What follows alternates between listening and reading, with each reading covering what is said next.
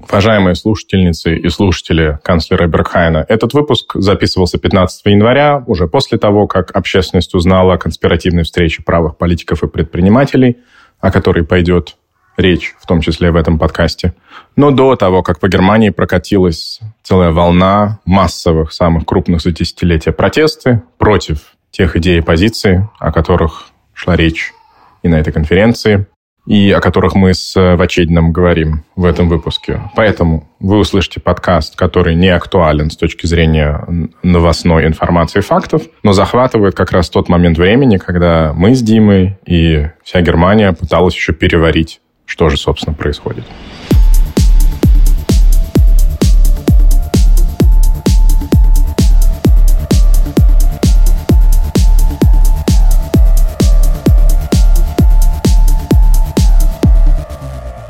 Всем привет!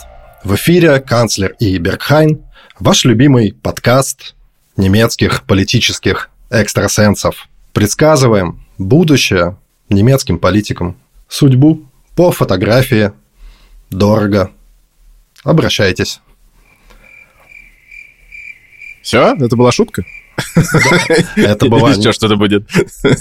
Я так и думал, что ты на этот раз не поймешь, но на самом деле апеллирую я к нашему последнему подкасту про Шойбле. Ах, вот ты о чем, господи, боже да, мой. Да, я конечно, теперь конечно, понял, о чем конечно. ты говоришь. Ой-ой-ой. На самом деле это был мой провал, о котором я даже немного переживал, потому что я пообещал э, в начале подкаста, что я скажу, почему ты выбрал Шойбле в качестве темы нашего выпуска. И я это не понял так до конца. Я немножко замял там, как бы сделал вид, чуть-чуть там как Ну, бы перевел какие-то аллюзии тему. ты там причесал что-то, что мы из Бадена, Ну, конечно. там политические просветители, туда-сюда. Это было в начале, да, но в конце, как бы я хотел какой-то мощный стейтмент э, зарядить, никакого мощного стейтмента у меня не было. Зато мощный стейтмент появился у меня через три дня после того, как Собственно, подкаст наш вышел, и Вольфганг Шойбле умер, к сожалению, и тут мне стало понятно, почему как бы мы о нем сделали подкаст. Что это было?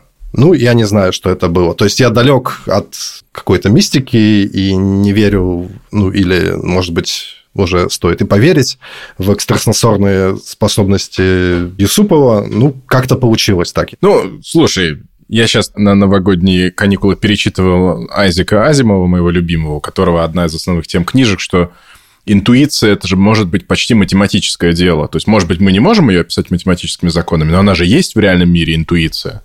И, ну, вот какие-то там совмещения каких-то общих э, данных подсознательно, возможно, иногда людей озаряет. И я когда тоже об этом задумался, когда он скончался, я думал, ну вот, возможно, у нас и подкаст, и общая обстановка вышли в такую точку к концу года, когда появилась возможность задуматься вот о таких э, крупных фигурах, о которых не успеваешь говорить сиюминутной ситуации на злобу дня. Ну и плюс захотелось, видимо, порефлексировать о тех, о ком довольно давно ничего не слышал, потому что он же все-таки чуть-чуть отошел от дела уже, да, и вроде бы начал забываться, но еще настолько был в моей голове осязаемый, что мне очень прям захотелось о нем сделать тему. Возможно, в этом была интуиция, что вот этот момент отхода от дел, но еще не забвения, он и оказался тем, в котором он еще был жив, но уже готовился уходить в мир иной. Черт его знает. Ну ладно. Звучит не очень правдоподобно, если честно. От, отмазка какая-то. Ладно, он, короче, Алекс не раскрыл свои источники. Нет, я не знал, что он болел, я не и как бы ничего этого не знал, все так по наитию получилось. Да. Хорошо. На самом деле это подкаст о немецкой политике и только о немецкой политике. С вами я, Дима Вачедин, я главный редактор берлинского издания «Шön». Нам уже больше месяца, вот мы существуем, читайте. Обалденное издательство, всем рекомендую. Периодически захожу, проверяю добросовестность текстов, пока всем доволен, 5 на 5. Да, Алекс там тоже появился уже пару раз. Естественно, там не очень маленький раздел существенный посвящен политике. Иногда мы политические тексты там печатаем раз в неделю минимум, и это правильно, я считаю так. Это хорошая смесь. Пока мне очень все нравится. И э, кроме Димы сегодня с вами Алекс Юсупов. Я руковожу российской программой фонда имени Фридриха Эберта, работаю там в международном отделе, а в свободное от работы время занимаюсь обсуждением, размышлением о немецкой политике. И, в общем, она полностью меня со всех сторон окружает, мне от нее никуда не деться, и поэтому канцлер Бергхайн – это вот такое место, где можно об этом вслух что-то сказать. Да, давай немножко, как мы, что там, модно сейчас извиняться, зашли не в ту дверь, слишком поздно вышли из каникул.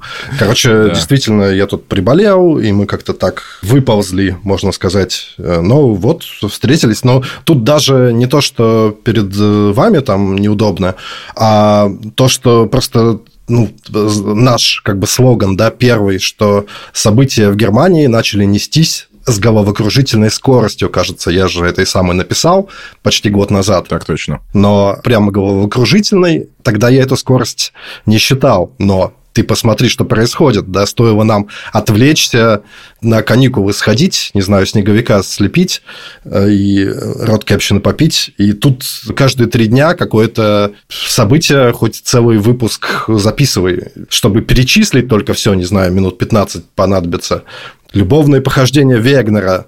На самом деле, казалось бы, но, по-моему, для немецкой политической системы беспрецедентная история, а беспрецедентность заключается в том, что просто ничего не происходит, да, то, что нет никаких ни отставок, ничего, все идет как идет.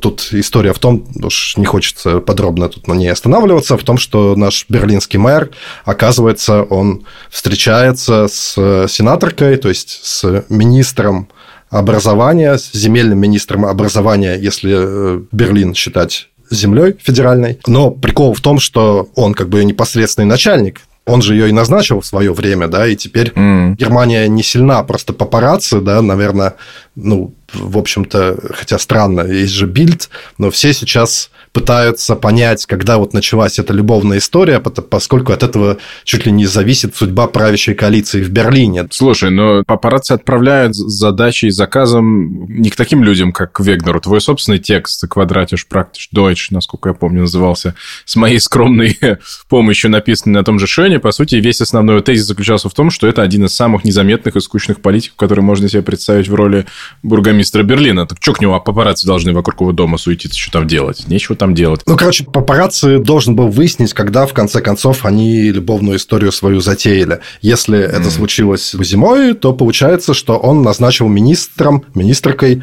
э, свою любовницу. А это уже ужас, ни в какие ворота не лезет, но выяснить это до сих пор не удалось. Вот именно что, короче, действительно казался самый серый на свете скучный персонаж, а посмотри, в какой карнавал превратился Берлин, да, у нас тут веселье, карусели, соскучиться остановиться невозможно. И это все равно, ты наванговал нам вот эти события, которые несутся с головокружительной скоростью. И это-то ладно, если все ограничивалось этими амурными историями. Хотя он очень элегантно, конечно, пытался, попытался выйти из ситуации, сказал, а что, в Берлине так можно? Мы особый город. Вытянул карточку выйти из тюрьмы и сказал... Ну, хотя я думаю, что ему помогло, что в ту же неделю или недели после того, как этот скандал начал разгораться, этот новый премьер-министр Франции назначил министром иностранных дел своего партнера, да, с которым он состоит уже в долгих отношениях. И на этом фоне все эти берлинские скандалы уже не выглядят такими скандалами. Раз им можно, то почему нам нельзя? Самое обидное, что действительно как бы женщина абсолютно заслуживает этого поста и толковая, и в одном берлинском издании за другим выходят большие статьи относительно того, что вообще это все дело ей как раз способна жизнь и карьеру испортить, а не Вегнеру. И вот это вот жалко, что ее, может быть, не совсем всерьез будут принимать, хотя она абсолютно достойна собственной не только субъектности, да, но и собственной политической карьеры, которая неизвестно куда наверх ее могла бы завести в конечном итоге. Но любовь спутала карты. Вот вам, женщины, урок, как говорится. Все понятно, что это контекст делает эту историю не, не скандальной или недостаточно скандальной. Да? То есть на фоне событий вокруг это кажется не просто приемлемым или допустимым, а совершенно окей. А вокруг у нас, да, у нас кризис доверия к правительству, у нас тысячи тракторов заполонили автобаны столицы, у нас одно за другим совершенно непонятные поползновения все дальше вправо, о которых сегодня нам нужно поговорить. Кстати, чтобы из Берлина так быстро не уходить, ты э, проследил эту историю, что там с этим председателем берлинской Юнга Унион молодежной организации ХДС? который как бы под Вегнером организует э, подростков в кавычках э, христианских демократов. Он там, он этап такой спорный был, чувак. Ну, потому что он там разными интригами, с всякими с подтягиванием всяких студенческих своих активистов завоевал свою позицию. Но тут выяснилось, что он всячески рассылал по всяким чатикам мемасики, где Меркель изображена в ситуации, это известный мемасик из фильма «Der Untergang», да, падение, когда Гитлер сидит в своем бункере, ну, дед в бункере, и всячески кричит и плюется, и там брызгает слюнями, и не, не, отказывается принимать реальность за пределами бункера. Ну и вот этот человек свою, как бы, канцлер его, однопартийка, да, вот так он ее изображал, и он все-таки функционер, претендует на политическую позицию. И это показывает такое, во-первых, как бы, ну, у молодежи, наверное, так можно, но раз человек Да, пошел можно, на конечно, лидера- Но Ну он да. смешной хотя бы мимасик. Или такой дурацкий. Да какой-то дурацкий, по-моему, мемасик, не то, что очень смешной. То есть там юмор заканчивается в аналогии, что вот смотрите, у нас теперь у нас баба в бункере, не дед в бункере, а баба в бункере. Слушай, ну, как бы тоже ну, мыши какие-то, господи. Руководитель молодежной организации партии послал не тот мимасик кому-то в дружеском чате. Ну, алло, что тут такого-то, господи. Его Фредик Вегнер сейчас на этом фоне сковырнет. И, кстати, как раз-таки сковырнет его твоя любимица Атилия Кляйн, на которую ты обращал внимание, которая стала генсеком, генсеком берлинских крестьянских демократов. А это симметрично происходит к тому, что Меркель сама как-то все больше самоустраняется от этой партии, от ее партии, да, которая, на которой все построено. Слушайте наш выпуск.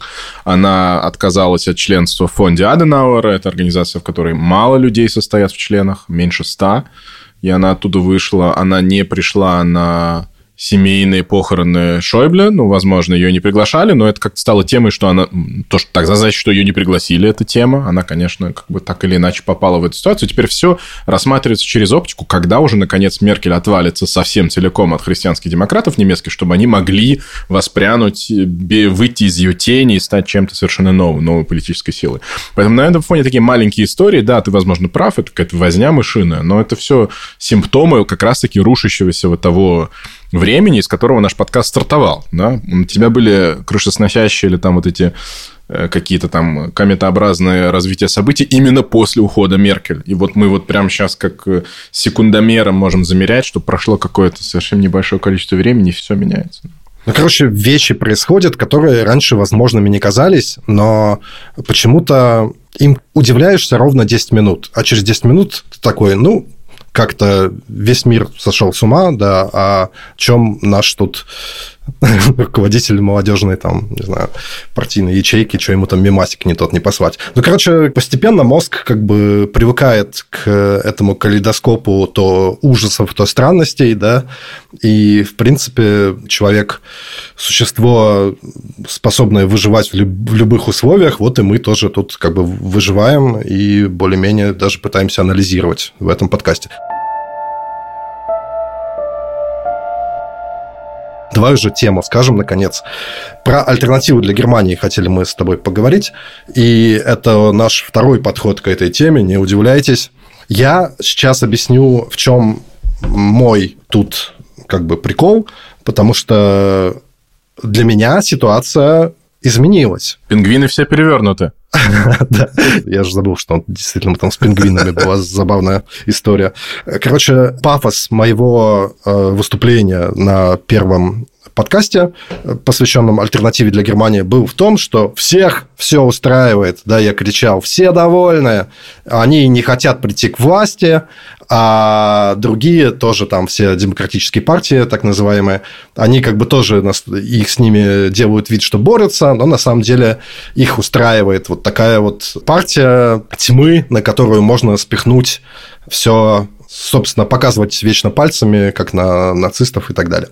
Короче, и мне казалось, что вот эта система сложилась, она устойчивее, чем многие считают, и не, не стоит верить на слово тем, кто говорит, что хочет что-то там сильно поменять. Мне казалось, нет.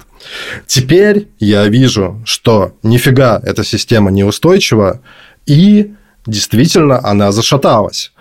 А, Ну, на самом деле, ты и тогда, кажется, не очень поддержал эту мою «все довольны», но я-то был в этом уверен. Мы зак- заканчивали первый за подкаст, и там речь шла о том, что будет на Востоке, выборы на Востоке, которые происходят Да. в этом году, в 24-м.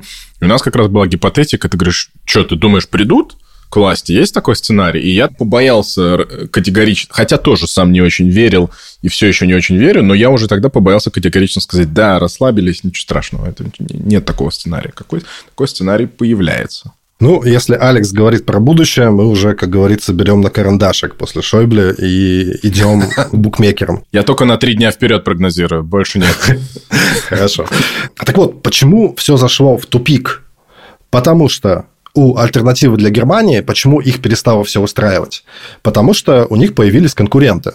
То есть мне кажется, что в этом году альтернатива для Германии будет жить свою, как говорится, лучшую жизнь, да, потому что ожидается на одном из трех выборов, предстоящих на Востоке, какой-то сенсационный результат, я таки жду.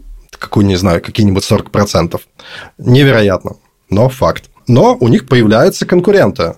Наша уважаемая Сара Вагенкнехт, э, героиня тоже одного подкаста первого сезона «Слушайте», раздобыла денег, там какой-то смешной предприниматель, который им денег подвалил э, из э, Бадена, опять-таки, кажется.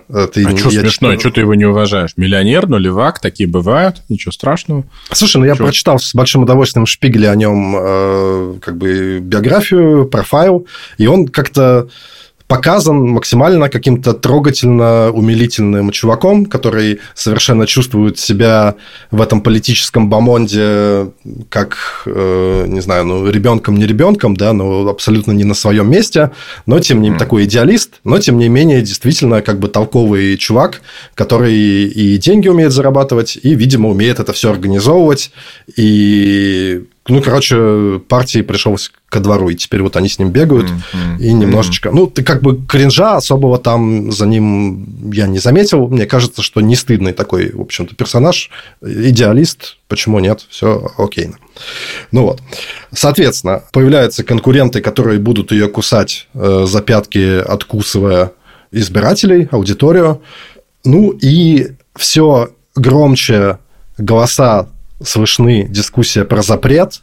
Я в первый раз услышал про запрет альтернативы для Германии и подумал, что за фигня, да. Сейчас mm-hmm. я тоже говорю, что за фигня, но уже я просто вижу, как существенные части серьезных политиков говорят об этом как надо попробовать. Или там кто-то говорит, да, я посмотрел, как НПД там пытались запретить, да, там то же самое. То есть, вот эта попытка запрета, неудавшаяся из-за никчемности собственной партии, да, из-за недостатка ее влияния, ее не стали запрещать, потому что сочли не опасной, просто она как-то невлиятельной. Ну вот, но собрали для этого запрета цитаты руководителей партии, и этот цитатник вполне можно сравнить с тем, что можно собрать на альтернативу для Германии, говорят сторонники запрета. Ну, посмотрим. Вот эта вот история с Ванзейской конференцией 2, к которой мы сейчас непосредственно перейдем, тоже же невероятный прокол альтернативы для Германии. Короче, расслабляться им теперь время прошло, кажется мне. С другой стороны, власти, очевидно, что если ничего не делать, то они то есть альтернативно для Германии просто захватят все. Да? То есть рейтинги растут. Кажется, что верхние границы... Ну, где лежит верхняя граница на востоке у альтернатив для Германии? Не знаю. Ну, короче, чуть ли до абсолютного большинства там как-то уже можно... Ну, не то, что можно там себе представить в скором будущем, да, но теоретически вообразить такую ситуацию уже не скажешь, что прям совсем фантазия какая-то. Короче говоря, этот Брандмауэр зашел в совершеннейший тупик. То есть сложно не сотрудничать с партией, которая набирает там 40% да, где-то совершенно понятно, что что-то надо делать, и избиратели требуют какого-то действия, но что делать совершенно непонятно. Короче, эта ситуация, вот этот вот консенсус статус-кво перестал устраивать, мне кажется, обе стороны. И все хотят что-то изменений каких-то, но как они могут выглядеть, совершенно непонятно. Это такой какой-то безнадежный гиблый тупик. Я так как бы совершенно примитивно сформулирую. Мне просто интересно, твои как бы способности новооткрывшиеся Нострадамуса, да, как мы из этого тупика выйдем, потому что ситуация, ну, просто гнилая, она никого не устраивает, она противная, она мерзкая, она безнадежная для всех участников, но главным образом для, мне кажется, населения Германии, когда есть повод обозлиться и стать нервными и раздражительными как у сторонников альтернативы для Германии, так и у тех, кто другие все партии выбирает. То есть поляризация продолжается, общество какой-то обществе не то, что нервная обстановочка, ну, я, если что, слушал всю ночь гудки тракторов, да, они тут, а, они проезжали от меня довольно далеко, но, тем не менее, я их слышал, то есть нервы уже на пределе у всех. Ну, давай разбираться.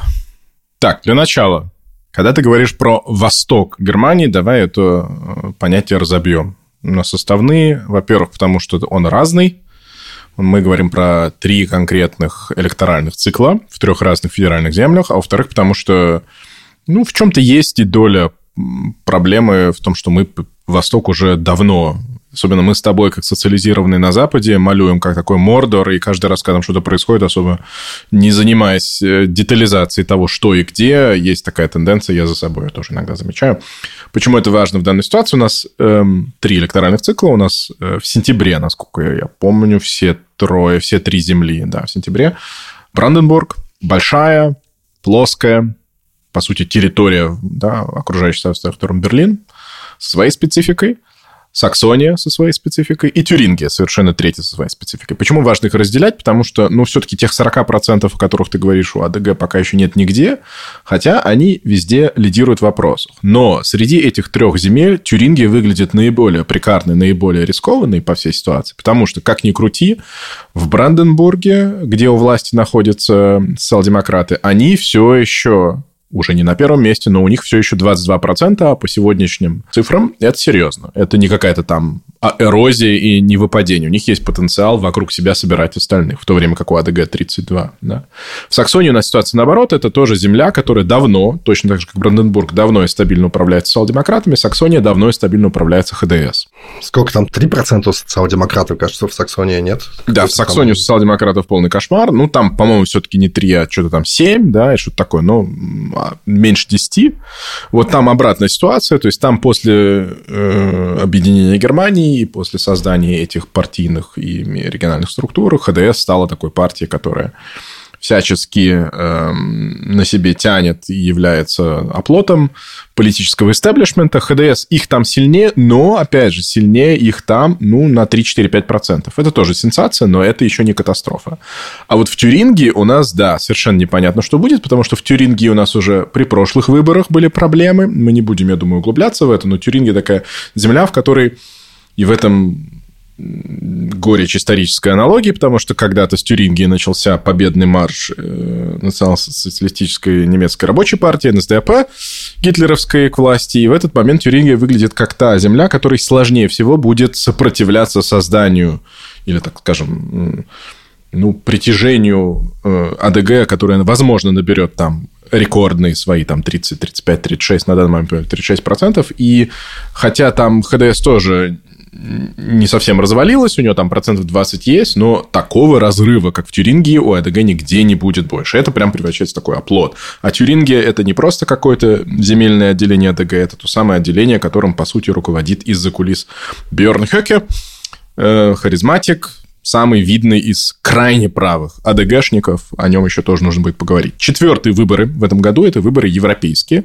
Они будут раньше, они будут в июне, и они во многом зададут тон всему тому, что еще будет происходить. Потому что выиграть на выборах, в, если в году несколько выборов, то есть просчитываемый статистический эффект. Если вы выиграли на первых, выборах, неважно, какие они были, но если они были достаточно крупные, чтобы входить в новостную повестку, то вы начинаете как лидер, как в спортивных э, каких-то там состязаниях, к вам уже избиратель относится как к победителю немножечко заведомо, прибавляя вам пунктики.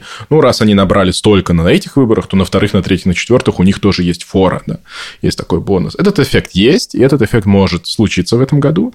Ну и плюс выборы Европейский Союз, они, конечно, среди других выборов не самые популярные, хотя в Германии мы видим тренд на усиление э, явки. Э, явка падала, падала, падала, но в последние выборы она стала снова расти, ну, потому что, я думаю, люди все больше понимают, что будущее ЕС – это напрямую их собственное будущее, и в этой геополитической обстановке, и с той властью, которая уходит в Брюссель, ну, и, собственно, с э, амбициями даже текущего правительства изменить ЕС все больше почти уже настоящее протогосударство, да, которое может там обходить вето Венгрии, создавать собственные налоговые схемы, двигаться к собственной армии и так далее. То есть выборы в Европейский парламент становятся все важнее, важнее и важнее. Ну, мне кажется, усиление интереса к политике еще, да, новые партии, новая движуха, что не сходить-то?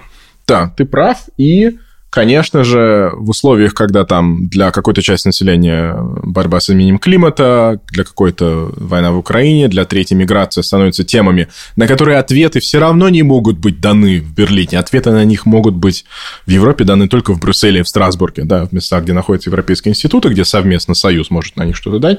Эти выборы растут по своему э, значению. Вот эти четыре четыре электоральных кампании дадут АДГ возможность, и я в этом с тобой соглашусь. У меня тоже ощущение, что то, что изменилось, что АДГ включает какую-то самую, э, самую мощную скорость своей коробки передач, которая у них есть, и моя э, метафора не тоннеля, моя метафора, точнее, не тупик, а тоннель, в котором свет в конце туннеля кажется поездом, который едет нам навстречу. Я вижу обострение и со стороны мейнстрима и государства, и действительно разговор о запрете АДГ ведется самое позднее, после Нового года и после публикации коллектива «Корректив», это такое исследовательское, как их назвать, тебе виднее, это, это уже СМИ, но это не СМИ, это такая команда журналистов, да, которые проводят угу. исследовательские какие-то проекты об этой ванзейской конференции 2.0. Самое позднее после этого этот разговор перестал быть чисто медийной уткой, потому что им занимаются действительно серьезные люди. Даду вам два примера. Вот Хенрик Вюст, очень видный, популярный, молодой э, политик в истеблишменте ХДС, который сейчас является министр-президентом, то есть руководителем Северного Рейна-Вестфалии. Посмотрите на него. Он э, выглядит, ну, прям сверх э, именно по всему своему внешнему виду, по харизме, по умению говорить. То есть, вот есть, оказывается, второй, второй ряд талантов, которые начинают бороться сейчас за лидерство.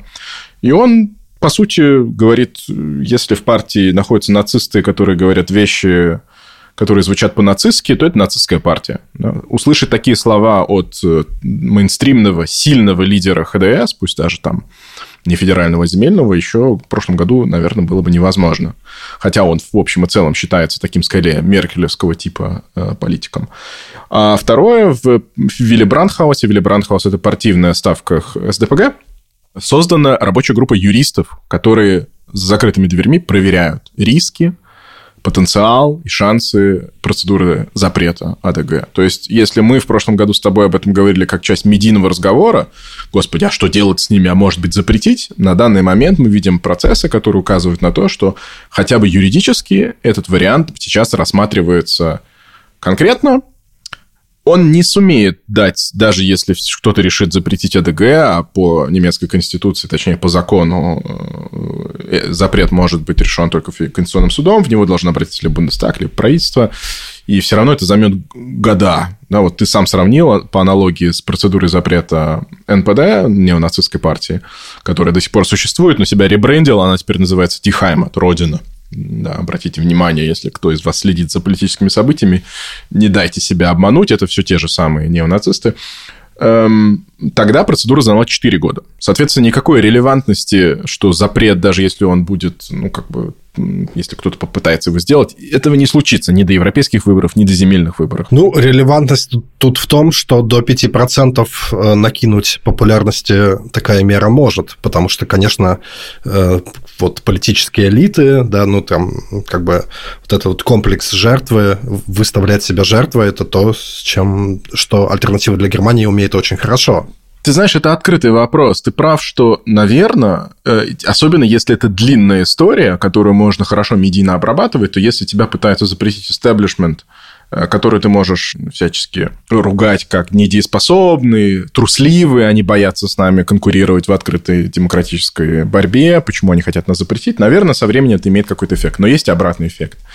Есть эффект, э, и он, э, во всяком случае, я не, я не буду давать это как прогноз, потому что действительно текущее, то, что происходит сейчас с ЭДГ, это уникальная история. Такой радикализации мы еще не видели на континенте. Они становятся радикальнее партии Ле Пен, они становятся радикальнее Лего, который управляет в Италии. У них совершенно другая траектория, по которой они сейчас идут. Но есть э, политическая социология, которая говорит о том, что большинство людей, особенно в этих опросах, они обыватели, и они не задаются на ежедневной основе вопросом, а насколько конституционно АДГ и ее требования. И такое событие, как начало процедуры о запрете, многих растормошит и заставит впервые, возможно, чуть подольше почитать, а в чем же, собственно, претензия, потому что в Германии все еще репутация органов, таких как полиция и прокуратура, достаточно высока. Не будем говорить о рейхсбюргерах и о людях, которые полностью откололись и ушли куда-то в свободное плавание, для которых все это будет заговор. Но в этих 36% условных в Тюрингии, которые мы видим, в них, возможно, больше половины людей, которые ситуативно за АДГ, но они не готовы отрицать вообще институты Федеральной Республики Германия как заговорческие. Если в новостях идет строчка о том, что прокуратура занимается сбором информации о запрете, потому что есть обоснованные подозрения, а их не может не быть, потому что иначе не запустится процедура, то это может сыграть свою роль, потому что люди не любят голосовать за запрещенные вещи, если они все еще уважают закон и порядок в самом обширном смысле. Так было до этой волшебной эпохи, в которой мы с тобой оказались. Ты, черт возьми, может быть прав, сукин сын. Потому что да. Э, действительно, ну, я просто как раз думал о том, что сейчас происходят две вещи. Да? Сейчас уже пришло осознание у всех, что альтернативу для Германии выбирают не только неонацисты, да, потому что понятно, что все 36% голосов гитлеровские усики себе не наклеивают, да, и среди них большинство составляют обычные нерадикальные какие-то люди. Одновременно вот эта вот просветительская кампания, посвященная тому, что альтернативы для Германии, ну, как бы, там, нацисты, если называть вещи своими именами, ведется уже много лет. Сейчас вообще такое время, когда никто за базаром не следит, да, никто в словах себя не ограничивает, не только Вюст наш. Вообще, как бы, нормально. Сейчас разговор начинается с того, что, как бы, люди друг друга там называют нацистами и так далее. Ну, просто начало беседы, да, это как бы... Это с кем ты так пообщался сегодня? Это мое впечатление по поводу политической лексики последних месяцев, да. Шольц, заходя в дверь, говорит, что депортации надо увеличивать, да, и делать массовыми. А, как бы, ну, люди, от которых мы меньше всего ждем, что они сейчас начнут, не знаю, виселицы там строить или что-то такое, э, ведут себя офигительно просто, ну, если честно. Я просто такого еще не видел. И получается, что сейчас приходит осознание, что люди понимают, что они правые радикалы, и тем не менее за них голосуют. Или люди понимают, что их называют как бы, что вот такое консенсусное мнение полит, политических элит, что альтернатива для Германии – это праворадикалы. И все равно они продолжают за них голосовать. Тогда как мысль была, что мы-то вам сейчас объясним, и вы перестанете за этих пяк э, голосовать. Нифига. И тут, мне кажется, может быть то же самое. Окей, ну мы подошли к этой вензейской конференции. Блин, надо перестать ее так называть. Ну, вот этой встрече в вилле на острове под Потсдамом с э, целью э, удаления с территории Германии миллионов людей. Как это еще назвать? Этот коллектив журналистов, э, который делает хорошую работу, много и краудфандит, и работает так долго над длинным материалом, и корректив. Зайдите, посмотрите, длинный текст здесь в открытом доступе, с фотографиями, с записями, с картами, с хронологией событий, с конкретными именами. В общем, это большой-большой материал, это не просто новостная заметка. Им удалось, видимо, по наводке заслать своего э, под прикрытием э, Э, репортера, журналиста в такой, такую виллу, такой, такой замок, э, отель, в котором собирались разные люди. Собирались не в первый раз, как мы знаем уже сейчас, потому что теперь эта история начинает раскручиваться. Эм, это была встреча так называемого Дюссельдорфского форума, так они себя, сами себя называют. Группа, которая встречается уже много лет, и которую приглашают разных видных деятелей – то, что, наверное, социологи называют новыми правами. Новые правы – это все то, что явно находится на крайнем правом краю политической мысли после нацизма да, в современной Европе. Кого мы там видели? Мы там видели бизнес. И, в принципе, некий бизнес их и приглашал. Там было два бизнесмена. Один из них, э, если будете ходить по центру немецких городов, вы можете увидеть э, такую бургерную цепочку Hans Glück – С березками. Там березки же такие в оформлении, да? Березки. Господи, боже мой. Ну, ты, ты, наверное, прав. Да. Не обращал на это внимания. Я помню, что они когда-то были одной из первых серьезных, приличных, недешевых бургерных, которые э, начали продавать веганские бургеры, поэтому я вот это запомнил лет 5, 6, 7 назад. И он же основатель, э, как бы, или точнее бизнесмен, который открыл дешевую сеть пекарень Бакверк. Да, это такие, где работяги, которые там в 6 утра уже на каком-нибудь вокзале пересаживаются, берут обычно свою булочку и свой кофе. Его оттуда сразу кстати, попросили удалиться, потому что бизнес начал реагировать на эту встречу очень болезненно. Но неважно. В общем, там были бизнесмены, там были представители э, настоящего нацизма, неонацизма. Например, это организация Бундхайма Трое Югенд, Союз, давай вместе с собой перейдем, Союз молодежи преданной родине, да, то есть вот прям название говорит само за себя. Они уже не молодые, потому что эта организация много лет, она тоже полицейски запрещена, потому что там реально собирали такие, в кавычках, Э, гитлер-югентовские летние лагеря, в которых детей там всячески готовили к расовой войне на территории Германии. Ну, вот прям вот так это и было. Эти люди всячески разошлись по другим сферам деятельности. Один из них стал, один из бывших руководителей стал стоматологом в Дортмунде или в Дюссельдорфе. Я их все время путаю, эти два города. Простите, пожалуйста, слушатели из этих городов. Это связано только с тем, что я там мало бывал, что в одном, в другом. Он был одним из приглашающих сторон. И туда приехали представители АДГ, представители ХДС, не такие высокопоставленные к АДГ, но представители ХДС, которые являются членами Верта Унион. Верта Унион – это неформальное, мы о них говорили уже пару раз, неформальное объединение крайне правых ХДСников и ХССников теперь под руководством Ганса э, Георга Массона. Ты, кстати, его не упомянул, когда начал говорить о конкуренции КДГ. Вокруг него ходят слухи, что он тоже планирует создание своей партии, а он очень популярен в таких кругах скажем, силовых, потому что он бывший президент э, Федеральной службы по защите Конституции, по сути, внутренней спецслужбы. Да. Там были представители эм, организации Verein der Deutschen Sprache, или просто Verein Deutsche Sprache называется, то есть Общество защиты немецкого языка.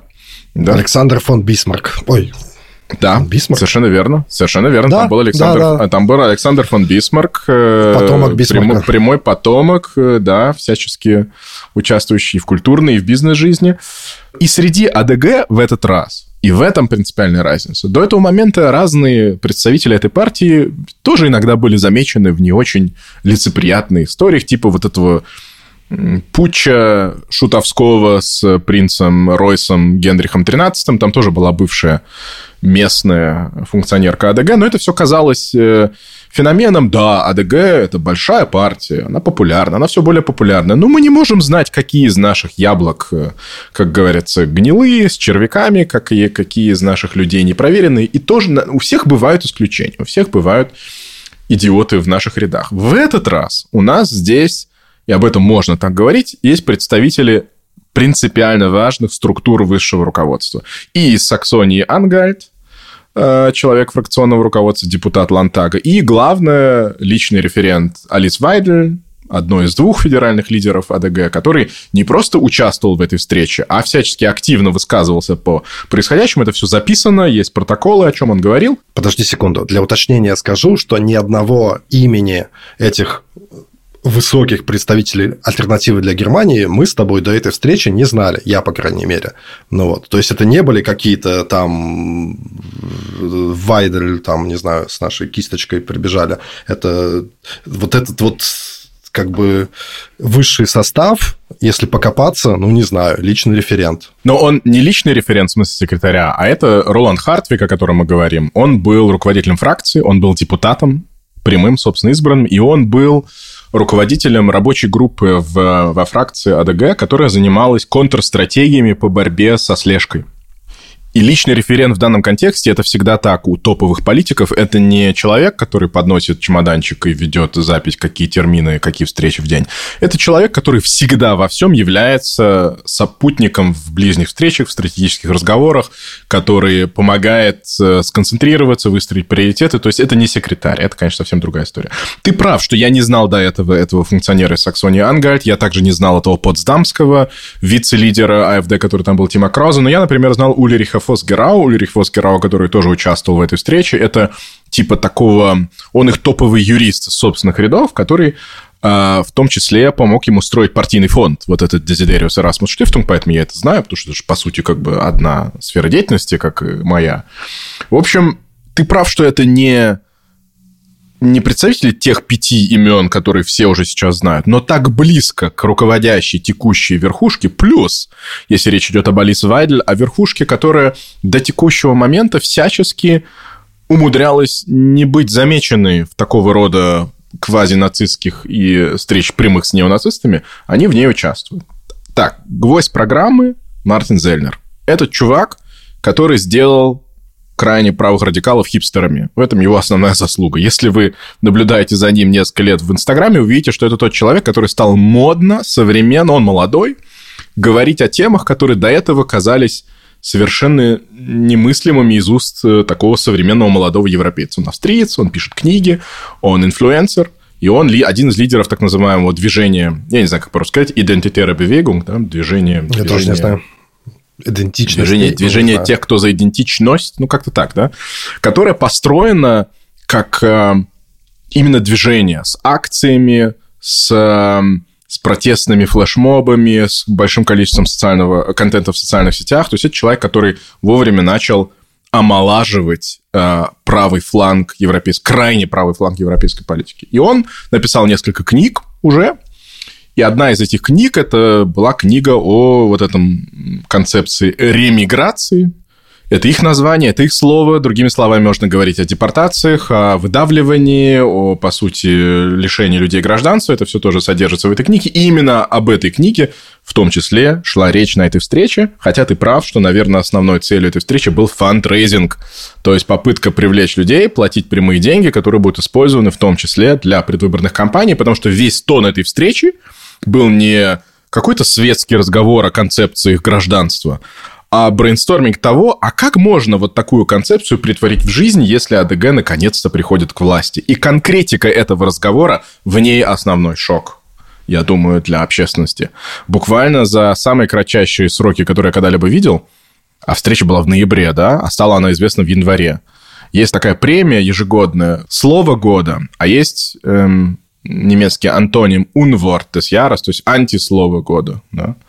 Это одно слово, которое выбирается для того, чтобы собрать в себе всю грязь, там, все человеконенавистничество, все, все самые, ну, в общем, я не знаю, самые отвратительные воспоминания о прошедшем годе. И буквально за эти пару недель было принято решение э, обществом немецкого языка, другим, которое вручает эту премию, э, да, не Verein für deutsche Sprache. Фон Бисмарк не голосовал. Фон Бисмарк не голосовал за это. Сказать, что реэмиграция – это антислово всего года 2023 года. Нет ни, ни одного другого отдельного немецкого слова, которое настолько бы омрачило 2023 год. У меня, собственно, замечание тут одно. Э, наш подкаст из-за своего кухонного характера, конечно, не вращается в высших подкастовских кругах, может быть, но, тем не менее, определенный уровень у него есть, как и у других изданий. И говорить серьезным тоном про эту конференцию, да, которая действительно, когда ты при первом приближении, ты видишь там просто глупость, да, то в чем концепция этой ремиграции, если коротко, да, то создать законодательную базу под э, лишением немецкого гражданства тем, кто когда-то его получил, мигрантам, и чтобы их можно было депортировать, да, собственно. А куда депортировать, ты знаешь? В Африку. В Африку, даже непонятно Доктору куда. Айболиту. То есть, да. то есть выходит умный, как, ну, как, не знаю, там, условный профессор правых дел, да, там, праворадикальных наук, и говорит, ребята, вот есть э, люди, которые благодаря нашей толерастической политике последних десятилетий получили всякие турки, там, русские, украинцы, кто угодно, получили немецкое гражданство. Не беда, да, сейчас мы примем закон, э, быстренько от него их избавим, и они улетят самолетами в Африку, где куда вообще пофиг куда, пусть себе свой свою страну там сделают, какую-то э, Ауслендию, ну вот, и там живут. Короче, э, не надо быть семи пядей во лбу, чтобы э, понять, что это выдающаяся теория, да, стоит э, меньше чем стоит, не знаю, чернила, которые были потрачены на то, чтобы ее отпечатать. А почему ты так уверен? Ты мог себе еще пару лет назад представить, что Великобритания договаривается с Руандой на, на двусторонних основах, что Руанда забирает всех, всех непризнанных беженцев на неопределенный период рассмотрения их дел. Для этого Англия отправит в Руанду своих судей, построит там концентрационные, извините, эм, центры, в которых будут сидеть эти люди, которые на лодках пытали допрыть Великобританию. Это тоже 2-3 года назад казалось абсолютной дикостью. Я тебе сейчас объясню, почему, но сначала договорю, мысли, мысли доведу. При первом приближении ты видишь просто эту глупость, да, а при втором ты видишь действительно деньги, и для меня это вот такой союз меча и орала, знаешь, как Остап Бендер собирал, также под прикрытием, да, там где-то в подвале все сидели и поднимали там тосты за батюшку императора, и вот он как бы стриг купоны на какую-то совершенно э, безумную какую-то идею, которую на самом деле никто всерьез и не воспринимал, да.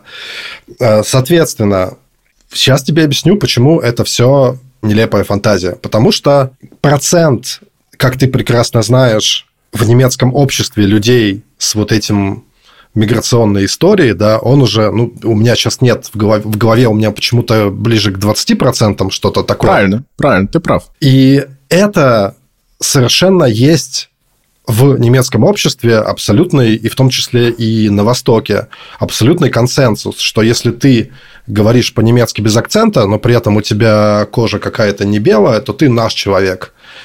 Помнишь, в Хемнице были э, беспорядки, да, там несколько лет назад, из-за того, что как бы чужаки, да, новые беженцы, если не ошибаюсь, даже убили там в драке нашего парня, который из семьи кубинских, кажется, мигрантов, но он, по сути, был как бы немец, он говорил по-немецки без акцентов, но он был э, там какой-то там, не знаю, коричневокожий чувак. Э, и э, весь, все там дрезденские скинхеды э, бросились его защищать. То есть, соответственно, это, вот это вот как бы основополагающее можно сказать, немецкая мечта. Выучи немецкий, найди работу, ты свой. Сложно найти упоротого совершенно там нациста, который скажет, что нет, вали отсюда нафиг. Никакой поддержки у этой идеи, выдающейся в Германии, не будет никогда, потому что кто мы с тобой за это проголосуем, как бы люди сами с соответствующими фамилиями, которые тут на, вообще на русском языке подкаст записывают, понимаешь? Выстрелить себе в ногу это называется. И, соответственно, очень большая проблема у наших немецких властей и демократических партий была в том, что эти люди с миграционной историей как раз за альтернативу для Германии очень охотно голосовали поскольку они себя не считали теми, с кем она борется. Да? И тут такой подарок подвалился. Ну вот, привалило, перевернулся грузовик с пряниками на нашей улице. А, а альтернатива для Германии не то, что подписалась, но несколько членов не самых выдающихся альтернативы для Германии прослушали доклад о том, что э, есть все-таки возможность этих каких-то людей. И опять-таки не, не просто, не знаю, речь же, по сути, можно это все описать как просто у каких-то отъявленных там, не знаю, преступников, которым по ошибке дали гражданство. У нас только что кейс закончился, когда за деньги, да, э, одна Зарбиарбетерин, одна администраторша э, просто раздавала немецкое гражданство в каком-то городке, я не помню в каком. Ничего себе городок, Оснабрюк. Оснабрюк. Только что такой кейс прозвенел. То есть, если это не говорить громко, не называть ремиграции, можно сказать, ребята, давайте порассуждаем, может быть, ну, как бы это все понятно, что это было глупо сказано, это совершенно утопическая, завиральная, человека ненавистническая идея и так далее. Но теперь все наши системные партии и системные медиа. Ты видел сегодня Süddeutsche Zeitung? Нет, не видел.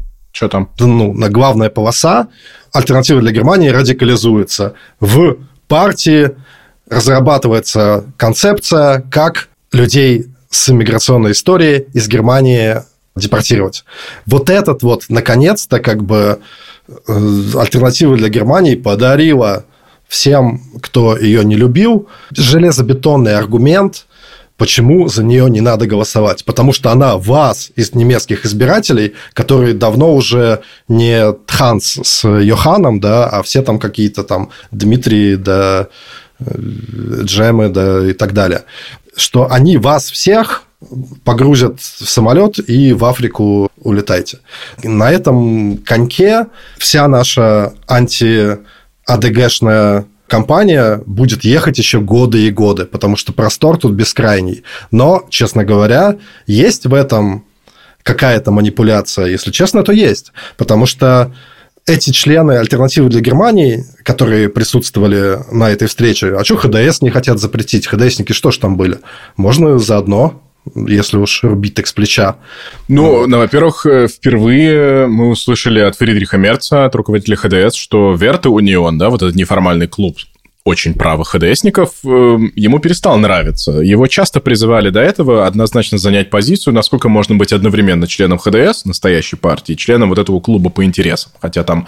И он впервые сказал, что, в общем, наверное, следует э, принять ХДС правила, по которым ты либо там, либо там. Это тоже прямое. То есть мы видим размежевание, как, понимаешь, такие события, они ведут к сортировке. Ты прав, что среди тех, кто были и так противниками, это дает им дополнительного топлива для того, чтобы продолжить их такую праведную теперь уже несколько подогретую реальными... Эм, ну, это же конспиративная была встреча. В этом же тоже еще есть некоторая суть дела, что это была тайная встреча.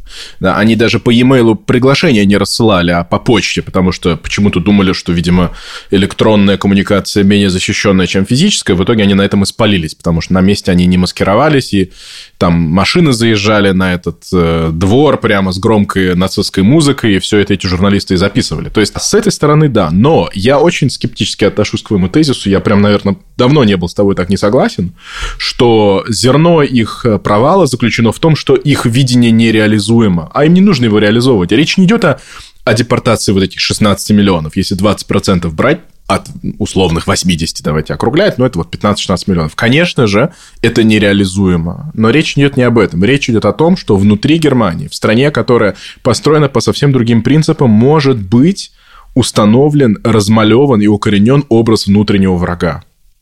Понимаешь, для, там, для современной Российской Федерации образ э, транслюдей это образ врага. Их там посчитать, их в любом обществе не очень много.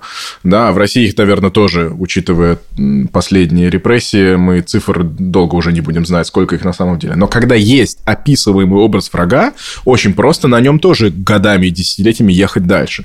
И если ты посмотришь съемки выступления Хеке в последнем году, до, до этой встречи, кстати, и это показывает, насколько эти идеи не про конкретную Вензейскую конференцию, а про среду, в которой они вентилируются, в которой они плавают. Там речевка ремиграция. Это новая речевка на этих крайне правых, э, прям на, практически совсем уже нацистских демонстрациях.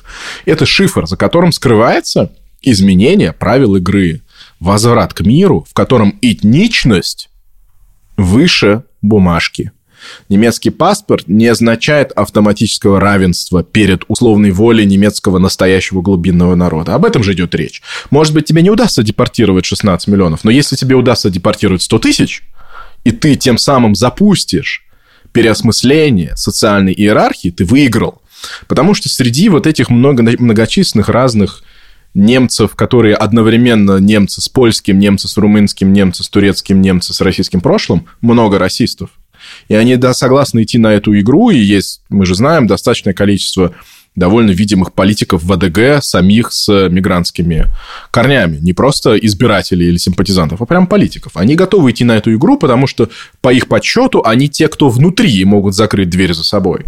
И понятно, что все начнется по-настоящему с нелегальных беженцев, которые в Германии тоже есть, которым отказывают в бежище, и после этого возникает проблема, у нас был выпуск про беженцев. Ну, что, что значит начнется, если альтернатива для Германии придет к власти? Ну, как бы она не придет к власти. Почему? Смотри, это начнется с того, что в Тюринге, вот тебе конкретный пример, одна федеральная земля, не будем забывать, что в ведение федеральной земли по немецкому федерализму относятся полицейские вопросы. И достаточно будет на короткое время прийти туда, поменять руководителя земельной полиции, потому что это политический назначенец на данный момент. И это, кстати, один из вариантов, который обсуждается сейчас в паникующем истеблишменте Тюринги. Можно ли успеть еще до выборов сменить полит... политический статус полицай президента, да, руководителя полиции, на чиновничьи, потому что чиновника нельзя менять так легко, как политического назначенца.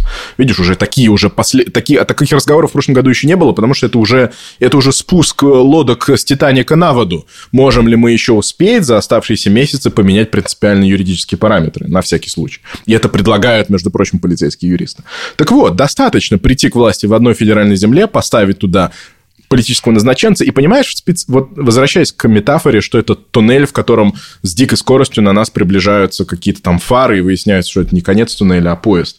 Раз они включили высокую скорость движения, их расчет заключается не в том, чтобы дойти аккуратненько до максимально высокой возможной властной позиции и, возможно, за это время немножечко усредниться, стать не такими страшными, а, видимо, расчет начинает меняться, и стратегия становится максимально быстро в оставшееся время – клином успеть прийти к каким-то рычагам каким бы они ни были. И понятно, что у АДГ уже есть мэрство, у них есть один земельный округ на региональном уровне, но у них еще нет федеральной земли. Федеральная земля – это доступ к конституционному органу, это блокада политики в Бундесрате, это возможность распределять ресурсы по-другому, это возможность поменять школьную систему, и, в общем, по-настоящему запустить переосмысление, а что такое Германия. А для этого Хёке, условному, достаточно одной земли, в которой он будет вот это показывать. Этничность – незабытая категория. И человек, о котором я сегодня хочу с тобой поговорить, Максимилиан Кра, да, человек, который выстраивает свою политическую карьеру как европейский политик от АДГ, как один из новых лидеров на том принципе, что права человека – это вражеская концепция, это дословная цитата, и что этничность естественно, должна быть принципом, на котором должно выстраиваться немецкое государство. Поэтому, когда ты говоришь, что это нереализуемо, потому что это такие максималистские планы, ну, они понимают, что это нереализуемо. Речь идет о смене направления а не о том, как далеко они в этом направлении смогут уйти. Это же не какой-то внутренний документ альтернативы для Германии. Да? Если ты посмотришь внутренний документ альтернативы для Германии, там стоит, что немцы – это собрание людей с немецким паспортом, да, и про цвет кожи ничего там не стоит естественным образом. Да? Это как бы чем занимались наши э, Ну, ты тогда для полноты картины говори, какого, сколько лет прошло с принятия документа. Он уже и не в этого года, не прошлого года. Это, это, фунда... это тоже называется Грунзац-программ, уже ей 4 или 5 лет. Это была другая партия. Это ну, были другие люди. Пока они не поменяли ничего. Нет, ну да, а зачем? Если стратегией является максимально выбить сейчас политический успех и максимально долго пользоваться дымкой нормальности. Вот ты же сам говоришь о тех людях, которые все еще думали, что, ну, может быть, это просто театр, да? может быть, это игра, может быть, все равно все обойдется. И в этом как бы ядро, ядро вопроса обойдется. То есть, как долго можно убаюкивать одних, одновременно подогревая других? Как долго э, собственно, вот э, это полотно между одной группой и другой будет сохраняться. И одни будут думать, что, да, ну, ничего, как ты сам говоришь, язык э, или речь, как говорится, да, шпраха избилить, да, язык ничего не стоит. Сказать можно что угодно. И вообще все все говорят, и ничего от этого в мире не меняется. Язык никак не влияет на мир. А с другой стороны, ты начинаешь подогревать своих сторонников, людей, новых симпатизантов вот этими радикальными идеями. И там в этих радикальных идеях, вот этот Максимилиан Крат, я почитал его манифест. Он опубликовал манифест в издательстве Э, Кубичека, такого правого, суперправого интеллектуала, манифест «Политика справа». Первая страница, там написано «Нельзя называть нас консервативными политиками. Мы настоящие правые политики». Какая-то там 50-я страница, там написано Европейский Союз подлежит э, растворению, да, его не должно быть. Э, там сотая страница, там написано, что мир должен состоять из... основываться на принципе этноплюрализма. Это красивое слово, как и слово реэмиграция. Этноплюрализм означает, что все должны жить со своими племенными отношениями там, откуда они родом. Это человек, у которого красивые рубашки с монограммами, очень дорогие часы, и который выглядит так, как будто он собирается продать мне Порше в каком-то салоне. И он совершенно не прикрывает своих целей. И в этом новизна для меня, что АДГ перестает стесняться радикальных голосов. И то, о чем ты говоришь, смотрите, в нашей программе написано совсем другое, рукопожатное, лицеприятное. Это играет все меньшую и меньшую роль, потому что чем дольше оно там написано, тем лучше. Оно дает возможность отвлекать от этих людей, которые сейчас уже вступили в активную борьбу за власть. Ну, опыт последних лет э, действительно показывает так нам, новая, что не новая надо... фаза или нет? А подожди секунду, не надо недооценивать э, людей, которые кажутся, ты, ты еще думаешь, злодей, он совсем маньяк, или, может быть, еще как бы... Или обойдется. Или обойдется, да. То есть, в этом смысле твоя встревоженность имеет под собой основание, не хочу над ней иронизировать. Но, с другой стороны, эм, чем занимались политики альтернативы для Германии последние годы?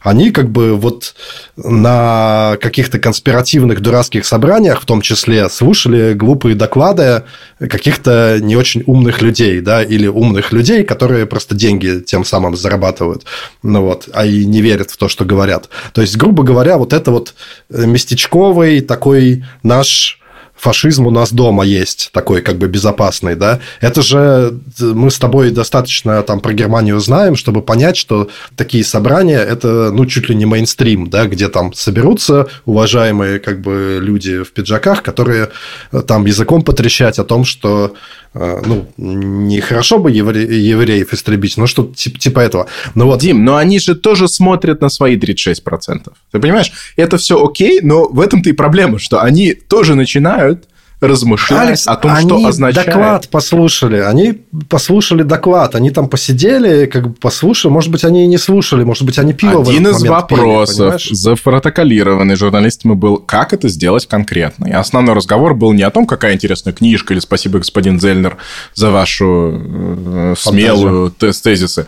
Один сказал, как это сделать конкретно. И речь шла о том, что по сути, они разрабатывали, брейнстормили такую стратегию. Возможно, она еще не рабочая, но она уже понятная. Стратегия заключалась в том, что людей нужно лишать гражданства, делая их преступниками. Раз их по действующим законам, а, естественно, все должно быть законным, конечно, главный друг правого радикала – новый закон, который он сам написал.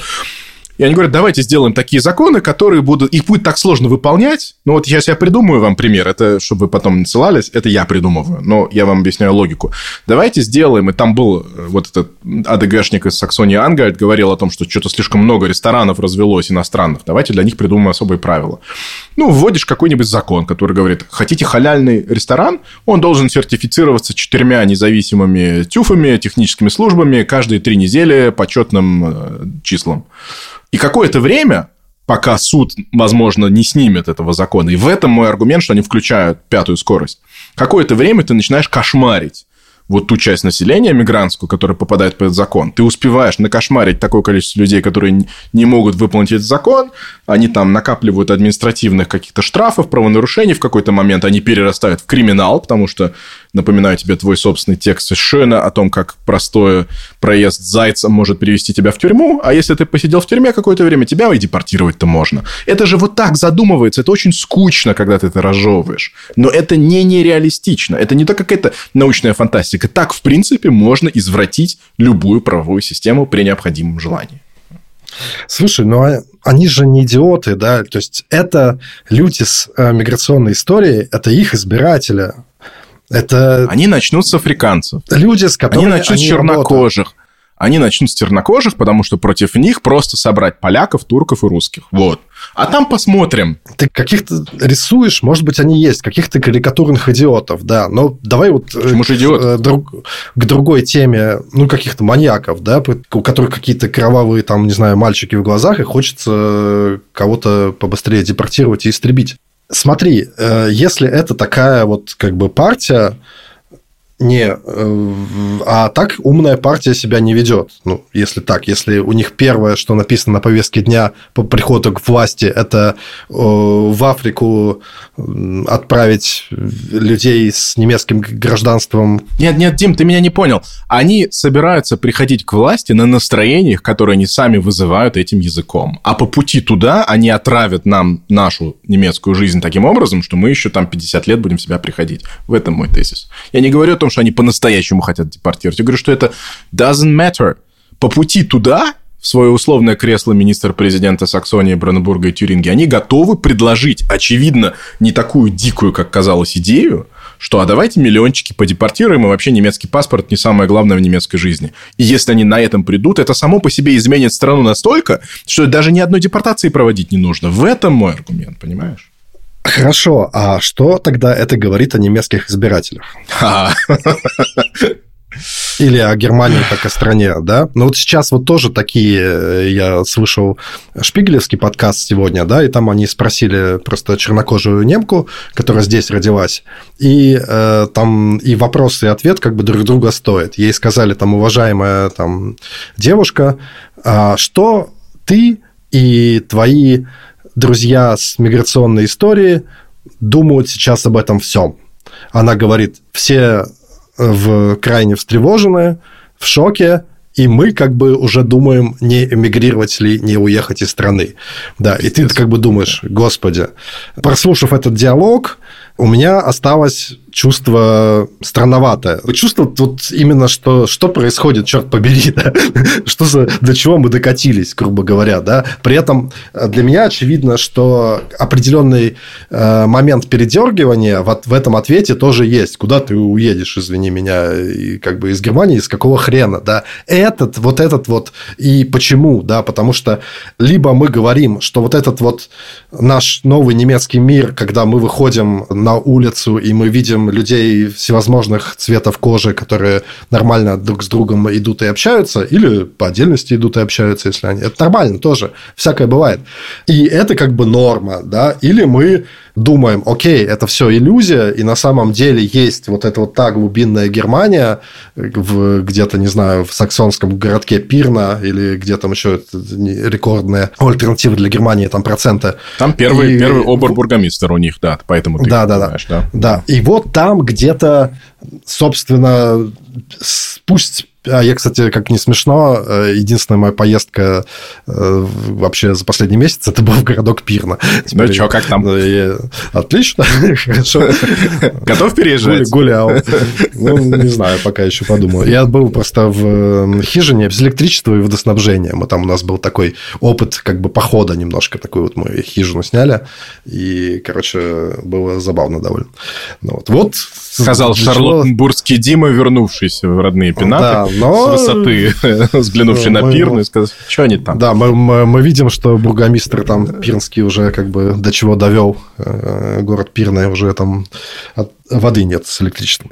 Так вот, окей, и тогда мы говорим, окей, мы совершенно страну, в которой мы живем, не понимаем, да, и это то, к чему нас альтернатива для Германии призывает, да, почему там все сполошились же.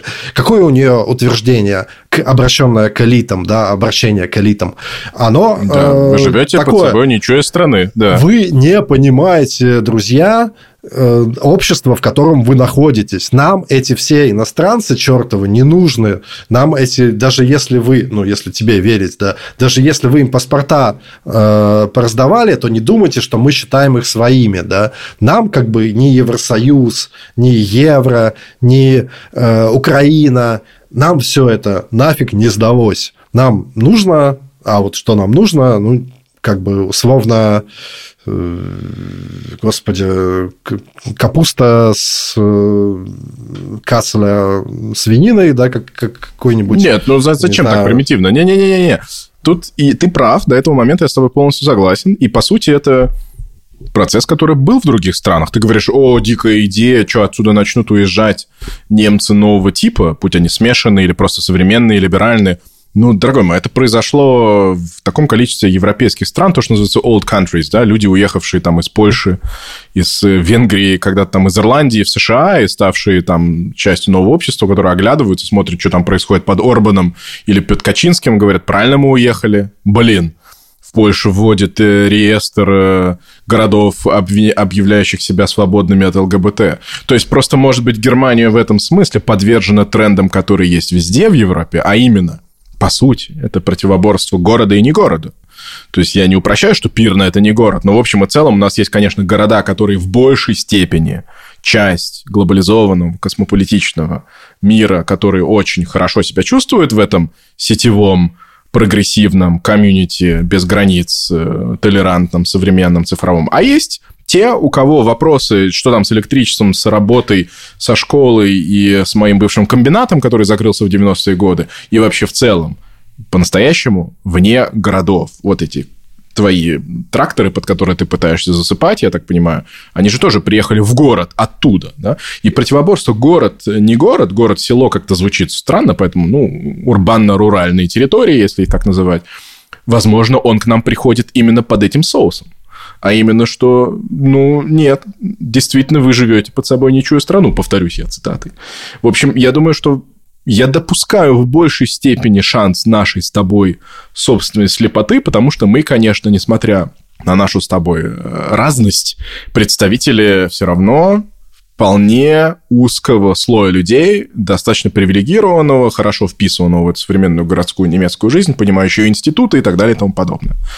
А, а многие люди, которые здесь родились и объединились в объединении Германии, даже на таком уровне не чувствуют себя вписанными в эту Германию, как мы с тобой. В этом парадокс. Ты прав что куда мы поедем, или пусть даже там люди, которые здесь родились, куда они поехать. Никуда, это наша родина, никуда мы не поедем. Будем за нее выходить на улицы, бороться перед судом, э, неважно где. Но это не отменяет того факта, что это не фантомные протесты, это, возможно, настоящий конфликт. Я просто в большей степени допускаю эту мысль в этом году, чем в прошлом. Да, в этом смысле тоже с тобой соглашусь, но просто противоречие накопилось. Это, в принципе, ты не э, постоянно транслировал мысль, что Германия – это страна маленьких городов, так есть статистически. Этот Берлин – это небольшая пипка да, на карте страны. Попробуйте выехать 5 километров от Берлина, там такая глушь начнется, буквально 5 километров. Там Глушь и белизна смысле цвета кожи людей, которые с вами будут. Поэтому это, это реальный факт.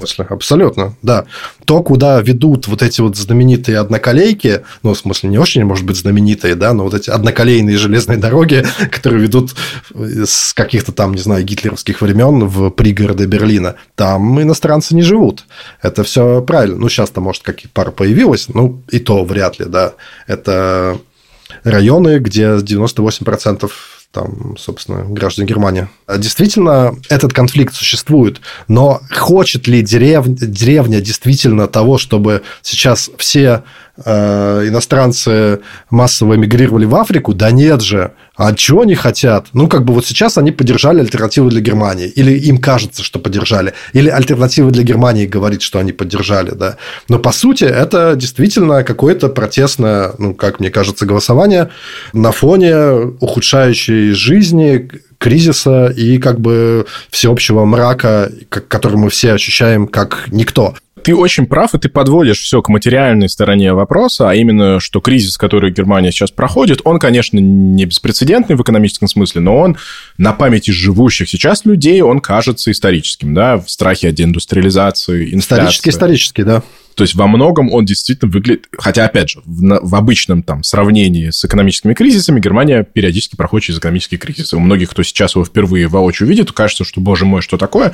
Нет, сокращение там объема промышленности было, там страхи деиндустриализации были, были страхи еще, что Япония еще до Китая убьет немецкую промышленность, были страхи, что войны на Ближнем Востоке перестанут там нефти доходить до ФРГ, поэтому нужно, кстати, строить э, газопровод Советский Союз. Все это как бы бывало. Просто это, конечно, историческая перспектива, а не память сейчас живущих. На память сейчас живущих десятилетия кризисов, которые начинаются с финансовых, банковских, потом они продолжаются там через миграционные истории, через геополитические кризисы, которые все-таки как-то с нами связаны, типа Афганистана. Ну, в общем, все это идет-идет. Ковид, ты об этом с тобой тоже... Ты это хорошо в нашем выпуске про ковид описала, настроение. Что такое? Мы вроде из него вышли, и что мы в войну вышли?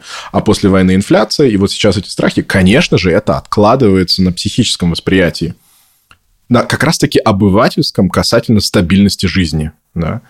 И когда страх становится прямо экзистенциальным, а он у многих возможно, возможно, даже не оправдан, потому что есть другие индикаторы, которые весьма розовые, да, там э, биржа немецкая на рекордном уровне, количество людей, у которых есть работа настоящая, белая, тоже на рекордном уровне. Ну, как бы, и чё, почему все так? Ну, есть такой дисконнект между психическим восприятием собственной ситуации, заботой о будущем, а тут еще всяческие реформы энергетические, изменение климата и так далее и тому подобное. Есть непредсказываемая заранее точка, в которой начинается, возможно, психозное а, политическая динамика. Я это допускаю. Дело в том, что материально, вот то, о чем ты говоришь, чего хочет условный маленький немецкий город, особенно если это маленький город на востоке Германии, которая в большей степени была подвержена эффектам вписывания Германии в глобализованную экономику. Потому что выигрывает от этого Daimler, выигрывает от этого биржа, выигрывает от этого стартапы в Берлине, выигрывает от этого люди на нескольких языках говорящие, обучившиеся современным профессиям, а те, кто не входит э, в эту часть общества, они не выигрывают. И в этом смысле, знаешь, кстати, у меня и в канале, на Телеграм мне часто претензии говорят, а что все время про АДГ говорите? Боитесь, да? Ну, вот обычно такое претензия. Иногда я тоже так сижу и думаю, ну, смотри, даже твои 30% это значит, что мы говорим о, о 70% мы не говорим. Да, мы говорим вот об этих 30. Ну, да, и это стоп, тоже стоп, мои... я, тоже, я, да, я, да, я, я тоже мысль сейчас до конца доведу. Ага. Но если им удалось, как политической силе, закрепить за собой ну, почти доверительные отношения, как тех, через кого вот эти страхи, эту ярость, эту ненависть, не будем говорить, что это просто страхи, там много ненависти, ярости, и, и раздражения, и разочарования. Это все чувства, это все эмоции. И эм, с материальной точки зрения эффекты вписывания немецкой экономики в глобализацию имели лузеров – и отношение к ним было такое, что, ну, у нас есть социальные системы, вы либо переучиваетесь, либо переезжаете в города, где экономика получше. Ну, мы вам все варианты дали в руки, а дальше смотрите сами. В какой-то момент, именно с точки зрения решения материальных проблем, инфраструктура, интернет, а сейчас же мы же видим, нехватка персонала, проблемы там с детскими садами, с домами престарелых, с стоимостью найти квалифицированный персонал, которого просто нет, чем руральная территория. Это же такой получается чертов круг. У тебя получается ксенофобская атмосфера в какой-нибудь деревне, ты пытаешься найти людей, которые туда поедут работать, туда никто не едет работать и тому подобное. В общем, заканчиваю мысль. Возможно, это прорыв вот этого пузыря, вот этих 30% условных, где-то больше, где-то меньше, в основном, я думаю, меньше, которые чувствуют, что вся система построена, что от нее выигрывают другие, а не они. И тогда через это, это надо просто прожить. И, возможно, в этом есть некая высокая функция того, чтобы впервые выслушать тех людей, которые просто нам казались недостаточно конкурентоспособными, недостаточно современными, недостаточно космополитичными, не включенными, языки не выучившими, заскорузлыми, просто нетолерантными, диковатыми, сельскими. Возможно, нам надо просто понять, что есть цена, которую приходится платить за такое отношение к части собственного общества. Ты знаешь, я на LinkedIn посмотрел. LinkedIn очень странная сеть Вообще в Германии есть две бизнес-сети. Xing, которая до сих пор не умерла, и LinkedIn, да, ну, которая все больше пользуется, бизнес ей все больше пользуется. Я впервые за все мое время наблюдения за немецкой политикой увидел, как менеджмент крупных немецких компаний начинает занимать политическую позицию по такому вопросу, как эта Ванзейская конференция 2.0. Я увидел Daimler, я увидел Evonik, я увидел Fraport, люди, которые выступают, менеджеры, которые постят селфи с разноцветными коллективами, люди, которые пишут о своих тревогах, но с точ- от лица компании говорят, что это недопустимо. Для меня это было сигналом того, что что-то меняется, вот то, как ты говоришь, принципиально. Бизнес всегда игнорировал эту тему. Это всегда было для политиков, для медиа, для активистов. Ну, да, можно День борьбы против расизма, можно запостить какой-нибудь корпоративный твит и успокоиться на этом. А сейчас я увидел впервые обеспокоенность, что если Германия пойдет дальше по этому пути, то ее имидж и ее структура, ее ценности могут по-настоящему измениться. Даже если это чуть-чуть вот столечко.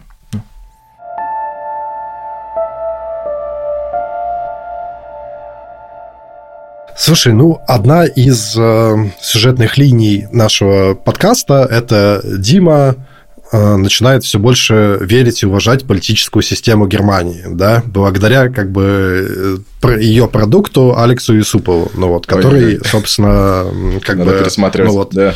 да, да, я как бы сижу, что-то там критикую, но там Алекс там своим спокойным тоном что-то говорит, думаю, ну, ну, окей, имеет смысл, да, особенно на фоне э, ужасов всяких, которые происходят в других странах. Но спрашиваю я, вот мы пришли, как бы сделали там виток, чуть ли не год мы уже болтаем, и к чему мы пришли? какая-то там партия, несколько политиков партии сходили и послушали доклад, я все-таки как бы заострю тут, может быть, несколько э, ради этого полемического как бы задора, но все-таки. И тут вся эта как бы хваленная политическая система и общественная система, общественный договор, все это рушится, да. Одни люди не, говорят... Не Подожди секунду. Нет, ну говорят же, одни собираются Э, эмигрировать, да, говорят, нет, надо валить, да, все, э, мы тут не, не выживем. Другие собираются запретить это все. Это тоже признак слабости, и ты это прекрасно понимаешь, как это все выглядит, да. Э, третьи там начинают готовиться, и, не знаю, уже там, и в том числе и представители политических элит, да, которые говорят, ну, окей, давай как бы пожестче немножечко будем так, э, как бы баса добавим в голос, да, будем чуть-чуть, скажем, там, про депортацию, там, так далее. Ты сам говоришь, нет ли сермяжной правды какой-то у этих людей, которые там, этих трактористов-то тех же самых, да, которые тоже представители вот этой вот... Ну, у них про деньги маленьких городов. не будем их замешивать сюда. Конечно, да, равно, они да. на лузеров не похожи совсем. Видел я их тракторы, э, они тут катаются у меня под, под боком.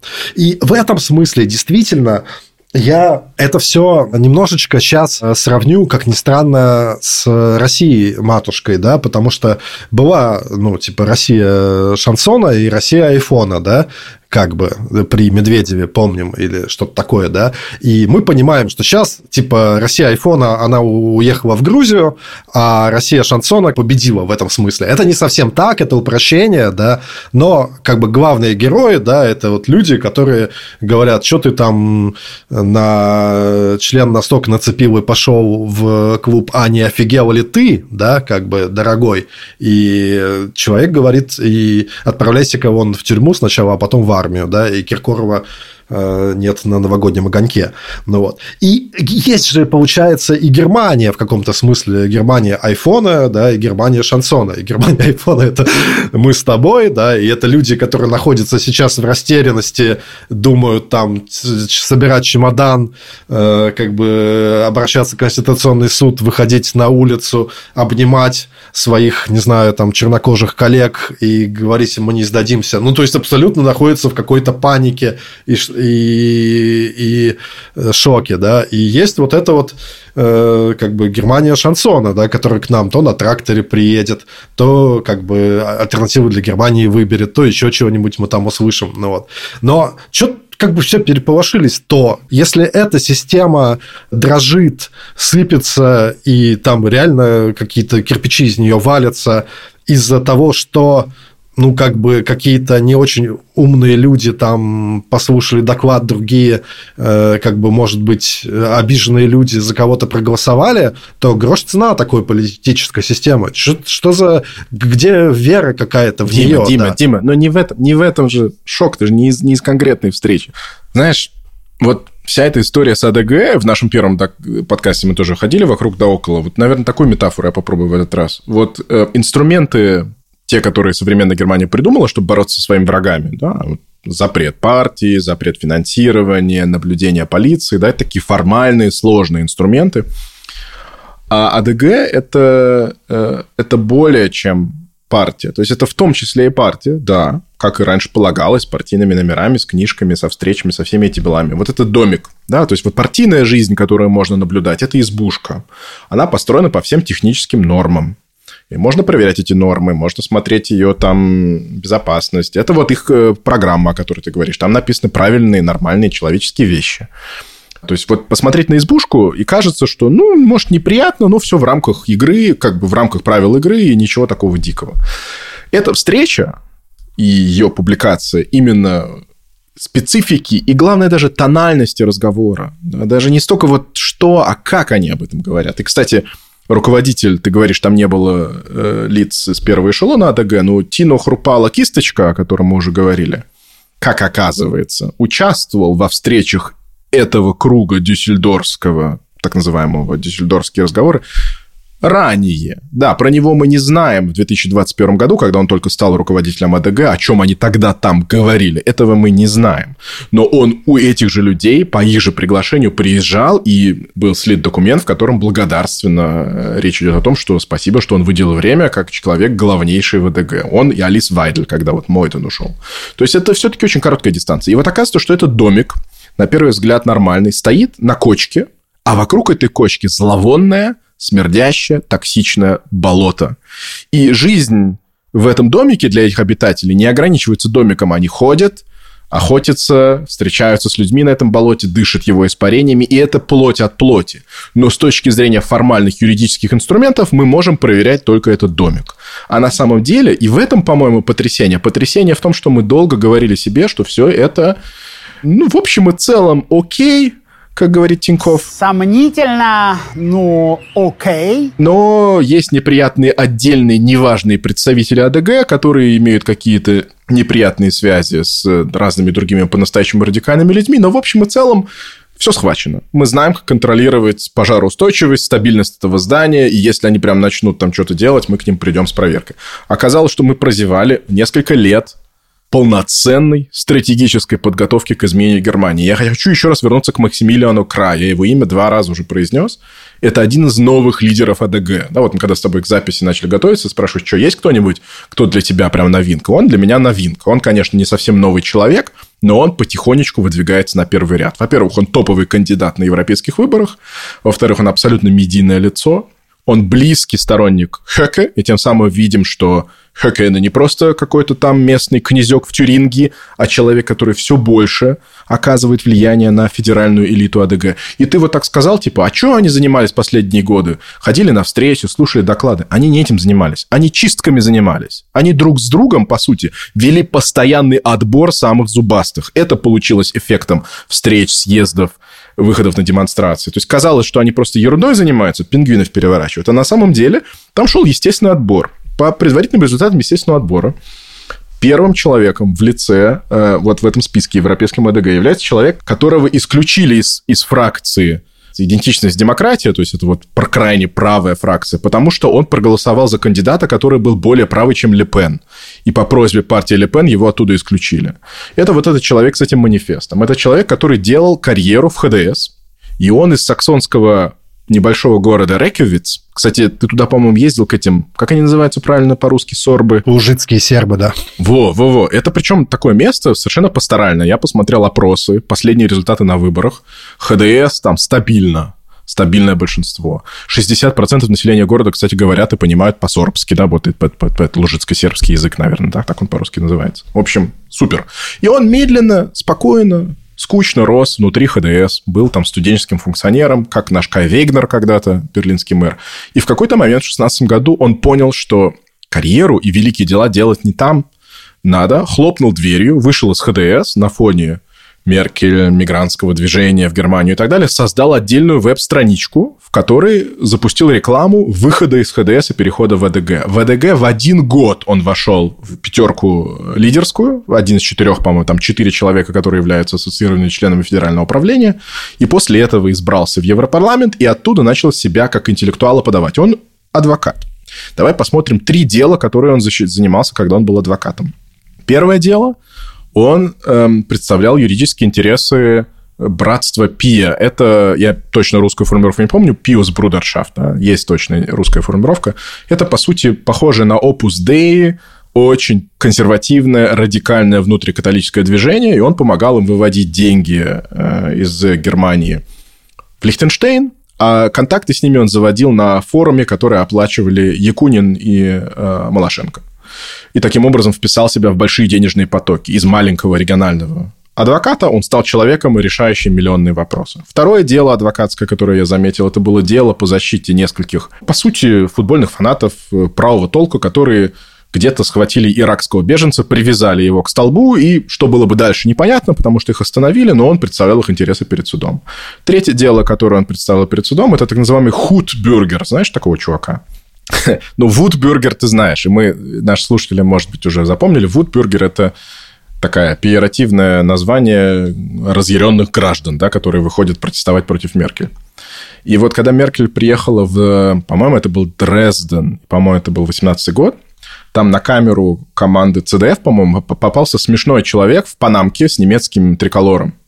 А панамка или шапка – это худ, поэтому он худ-бюргер. И он на них прям реально наехал. Типа, сказал, вы что тут снимаете? Кто вы такие? У вас нет прав.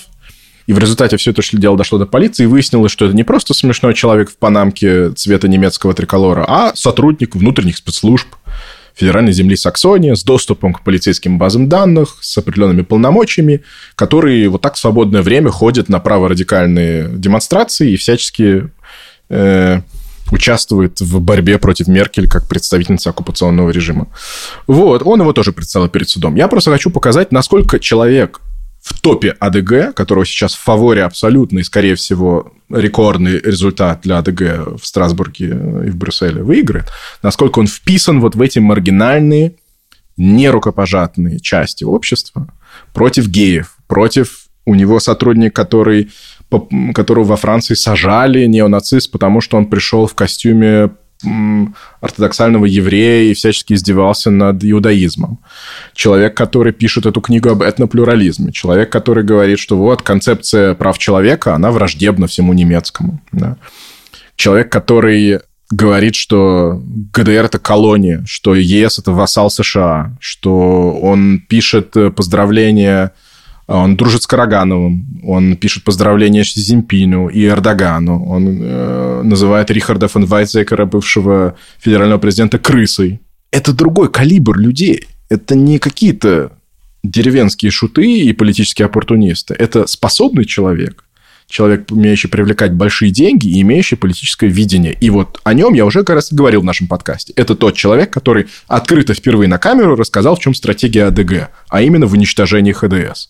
Разбить ХДС на две части, одну соблазнить, потому что если у АДГ 36%, а у разбитой на две части ХДС остается каких-нибудь там 10 или 12, то вдвоем они могли бы править а те бессовестные с ХДС, которым власть важнее каких-то своих христианско-демократических ценностей, могут быть соблазнены.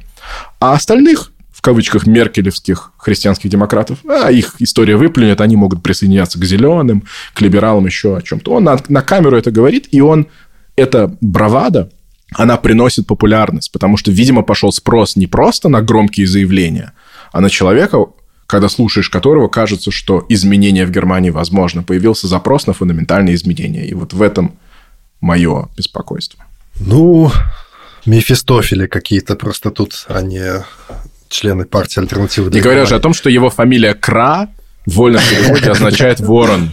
Максимилиан я, Ворон, я, представляешь? Я, я, я думал, я шутил про экстрасенсов, но мы все там ближе к этому подходим, короче, э, уже и подождите еще финала нашего подкастика сегодняшнего, посмотрим, до чего мы договоримся. У меня тут мысль есть такая. Во-первых, ты очень увлекательно рассказал биографию не самого важного на свете чувака, скажем так, но послушать было как бы занятно. Но тут тоже я, честно говоря, пафоса и трагедии особой не вижу. Если, знаешь, как бы покопаться, то где угодно можно найти что угодно. Вот сейчас последний скандал, что в Киткате, да, на дверях стоит Тюрштейр, да, баунсер с каком каким-то тоже праворадикальным бэкграундом, вот ТАЦ написал, да, то есть копни, как говорится, в любом месте, и неизвестно, что откопаешь. С другой стороны, кажется мне, что под все эти фантазии и твоего Максимилиана, и под этот великолепный доклад там Потсдамский, глубинный немецкий народ не впишется в великолепное как бы видение будущего. Это уже как бы европейский, как, как, какой бы он там ни был, э, не знаю, может быть, нам незнакомый, что они там в валенках ходят и не знаю, что там едят, блудвурст какой-нибудь на ложками на завтрак. Но, тем не менее, это уже, в общем-то, продвинутые люди там со Spotify, Netflix и так далее, когда им там скучно становится, они Netflix врубают, а не, не общественно-правовое телевидение, да, совершенно понятной как бы системой ценностей. Продукцию эмансипированного плюралистского и как бы разноцветного во всех смыслах общества. Да, когда альтернатива для Германии машет э, шапкой и кричит, вы там сверху офигели, да, этот как бы глубинный народ за это впишется. Но если этот чувак шапку наденет на голову, развернется к тебе и скажет, а теперь давайте, не знаю, помолимся, и э, вот у тебя чернокожая подружка, э, давай-ка ты с ней расстанешься, да, и вот тебе какая-нибудь наша бледнолицая девушка. И моя теория заключается в том, что все эти процессы, такие как бы изощренные и мефистофельские, происходят там, где они происходят, на э, как бы тайных подвалах богатых вилл, не в конюшне, да, нормально все там, где едят, может быть, с фарфоровых тарелок, но люди при этом неприятные, неумные, и как бы мы с ними тусоваться в киткат не пойдем с тобой к праворадикальному баунсеру. Короче, я к тому, что это тоже э, альтернатива для Германии думают, что она как бы контролирует и выражает глубинное настроение народа, да, тем самым вот этот вот да, консерватизм и так далее. Как Путин сейчас думает, что выражает консервативные как бы стремления российского народа. А на самом деле, э, как бы глубинный народ, он уже давно себе на уме. И он как бы побухтеть как бы и поворчать рад, тем более, что сейчас все бухтят. Ну, время такое, да. И, конечно, мы не ожидали с тобой несколько лет назад, что Германия станет, я где-то просто слышал несколько дней назад, меня поразило, вторым после США, наверное, по потреблению и по вот это вот как бы слово мейнстриминг, да, переход в нормальность праворадикальных, конспирологических, каких угодно идей, да, мы с тобой это, на это не рассчитывали, да, мы, нам казалось тут просвещенное общество, да, что это внезапно обгонит и Францию, вот мы смотрели на Францию, да, даже там политологи такие, и говорили, это я еще помню, вот там типа Лепен, да, это там французская особенность, но у нас в Германии совсем другое, у нас тут нацизм был. Прививочка, иммунитет, траля. Да, такое у нас невозможно. Сегодня, где там Лепен, до свидания, свидания, да, у нас тут, пожалуйста, вовсю тут как бы уже всех обскакали, кроме США, да, но если так, э, ну, США нам догнать Трампа-то как бы нет, да, то есть догнать не получится, скорее всего, но тем не менее, уже как бы почетное второе место среди демократических западных стран, ничего себе. Ну вот, но все-таки кажется мне, что вот этот вот э, как бы страхи и опасения, и не стоит видеть их там мефистофелями и так далее. Пара мефистофелей-то там есть, но это мефистофели, которые думают, что они как бы игру перевернули и все контролируют, но нифига они как бы не согласовали кое-какие пунктики с глубинным народом, который хоть и побухтит, и позлится, но, в общем-то, как бы ходить строем не готов, как мне кажется. Я про народ могу только сказать, что вот даже если 30%... А, кстати, и Максимилиан Кра, э, мой, но, моя новая Господи, он тебя обсессия, прям обсессия, да, у меня запал, да. Да, да, если в сердце, больше как на 12-перстную кишку похоже. Ну и он член, кстати, в организации под названием 1%. Знаешь такую организацию? Нет. 1% э, это другая праворадикальная организация, существующая несколько лет, занимающаяся конкретно фандрейзингом. У них есть конкретная проектная цель. Они хотят мобилизовать 800 тысяч человек. Потому что условно 800 тысяч человек – это 1% немецкого населения. И они опираются на совершенно современную социологию политическую, которая говорят, что для любого фундаментального изменения э, в обществе открытом, то есть реагирующем на импульсы из, э, снизу, необходимо на самом деле 1%. И вообще, сравнивая количество организаций, ну, не так много. Ну, нет то есть, у Гринписа меньше людей. У СДПГ и ХДС, как самых крупных партий Германии, вместе 800 тысяч человек. Да? И вот они постепенно, шаг за шагом, вот такими отдельными историями находят людей, для которых вопрос спасения Фатерлянда, он прям первый. То есть, понимаешь, если найдутся 800 тысяч, а все остальные будут спать или просто устали от всего, то, с чего мы начали наш разговор, все вокруг так быстро меняется, ты по 10 минут э, максимум уделяешь какому-то новому ужасу, а на больше у тебя ни внимания, ни эмпатии, ни даже просто интеллектуальных способностей осмыслить, что это какая-то точка в длинном развитии нет – и ты не знаешь, куда смотреть. Смотреть на климат, смотреть на газу, смотреть на Украину, смотреть на еще что-то, на выборы Трампа и так далее. В этом фишка. Им не нужно выигрывать большинство. Им тоже важно мобилизовать максимально свои потенциалы, при этом успокаивая всех остальных.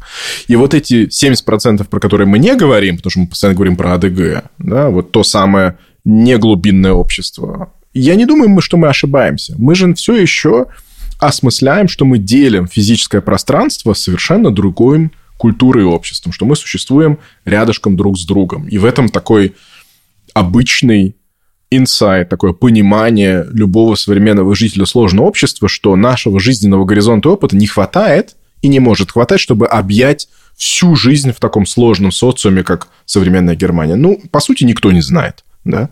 Если ты не профессиональный почтальон, условно, который везде ходит все время и все видит, ты не знаешь, как на самом деле целиком живет и полностью страна. Но протест 800 тысяч может поставить все с ног на голову, потому что просто у всех остальных не будет понимания, что пришло время обороняться от такого наскока этих Мефистофелей, даже если их очень мало.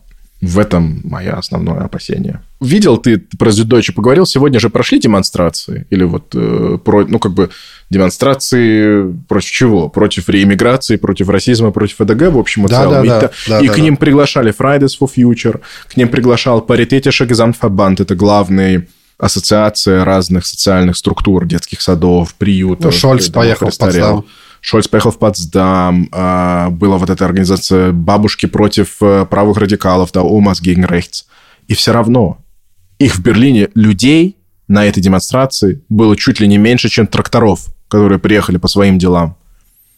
То есть, и, а из этого вот эта либеральная пресса, которую мы любим читать, наша Spiegel, Süddeutsche Zeit, на передовицах делают вид, что страна очнулась, и все, теперь все поняли, насколько все страшно. Но это же, по не, сути, не очнулся, почти нет, пропаганда, нет. почти манипуляция. Я прям удивился, когда я стал это читать, мне стало не по себе, потому что мне показалось, что достаточно минимального количества людей, чтобы сделать вид, что будто бы все пройдет. Мы все поняли, мы проснулись. Ничего подобного. Я думаю, ты со мной согласишься, что вот у противников альтернативы для Германии наконец-то карта пошла. Там все совпало. И место проведения Потсдам, да, и как бы личности, и, ну, короче, все там сошлось, звезды, так скажем, как, чтобы не отходить от экстрасенсной темы.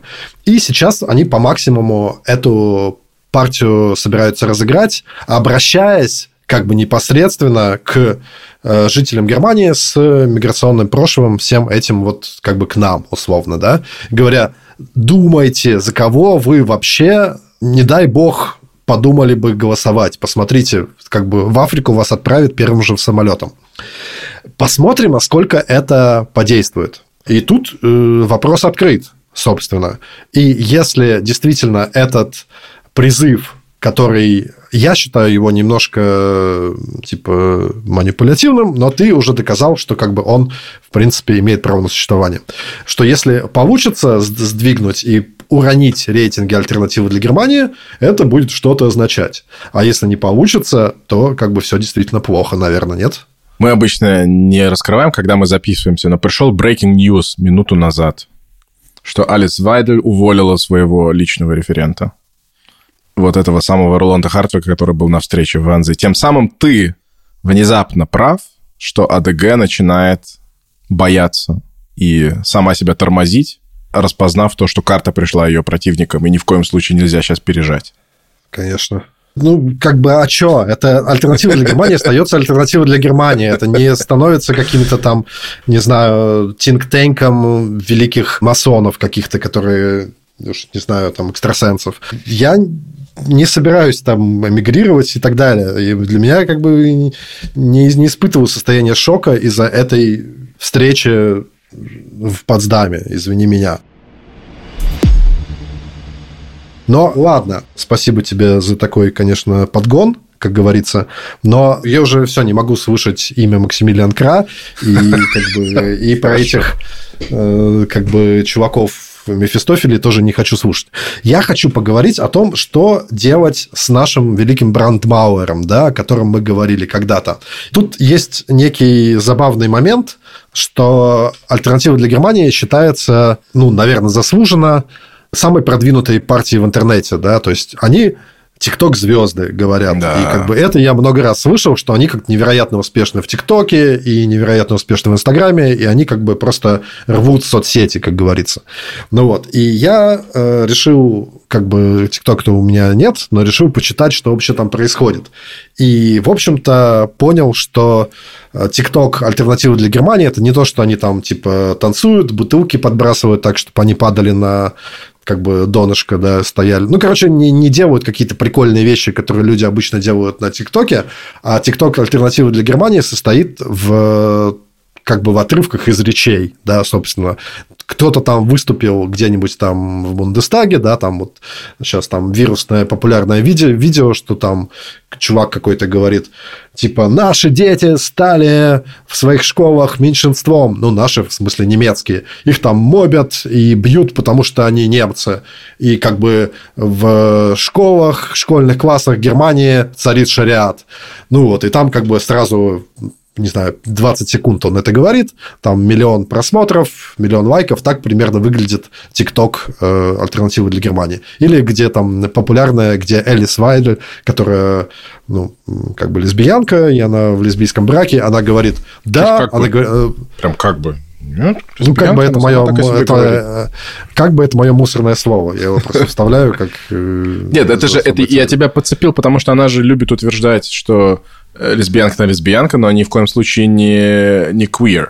Да. Да, это Да, э, да, об да, этом в э- это как бы ты очередной их миллион на ТикТоке, Да, да, это да, очень да. забавно. Она говорит, она говорит, я вовсе не квир, я э, как бы человек, который женился на партнере, которого знает 20 лет. Я вообще консерватор. Ну смешно, короче. Вот, очер- то есть, грубо говоря, проведя поверхностный анализ, там 10 минут об этом почитав, я понял, что собственно, это не успех э, альтернативы для Германии, это просто невероятное как бы поражение всех остальных партий, которые как бы к- к- даже такого контента изобрести не в состоянии как я понимаю, да, то есть вот этот вот как бы ТикТок бум альтернативы для Германии, это в принципе как бы на супер тухлом фоне чего-то остального медиа партийного контента. Ну, Вот. слушай, я не собираюсь защищать там контент-мейкеров мейнстримных партий, но все-таки, мне кажется, несправедливо ты об этом говоришь, потому что что ТикТок, что Инста во многом, что на самом деле и Твиттер в его текущей инкарнации,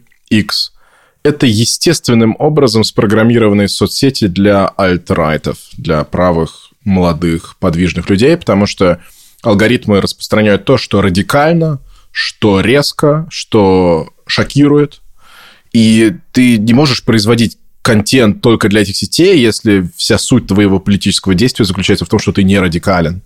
Ну и плюс не будем забывать, что у нас еще там после выборов э, Трампа и после Брекзита стало понятно, что альтернативы, да, э, алгоритмы даже таких спокойненьких соцсетей типа Фейсбука всегда выносят вперед э, то, где эмоция заострена. А эмоция может быть, конечно, восхищение, любовь там и фанатство, но может быть и ненависть, и унижение, и агрессия.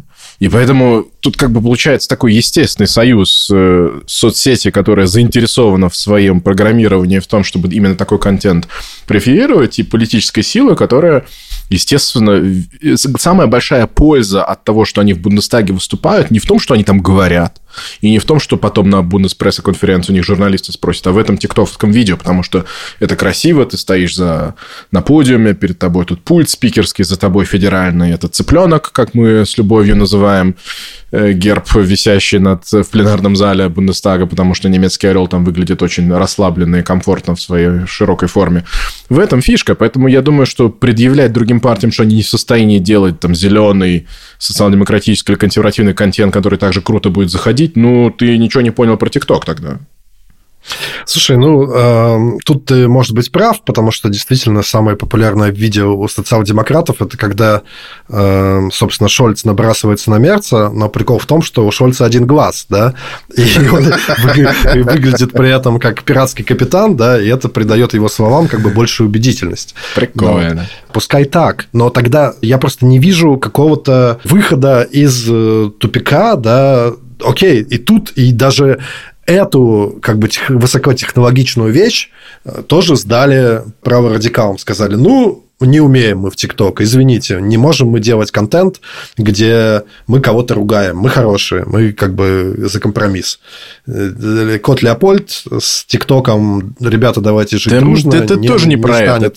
Это про то, что это про то, что наша с тобой общая, потому что мы в ней живем, политическая система придумывалась в эпоху, когда предполагалось, что решения, в том числе в избирательной кабинке, принимаются не на эмоциональном и инстинктивном уровне, и на уровне свой-чужой, не на уровне «они мне просто не нравятся», и не на уровне круто, вот такого радикального заявления я от никого больше не слышал, а на уровне взвешивания про и контра, за и против, плюсов и минусов конкретных политических идей.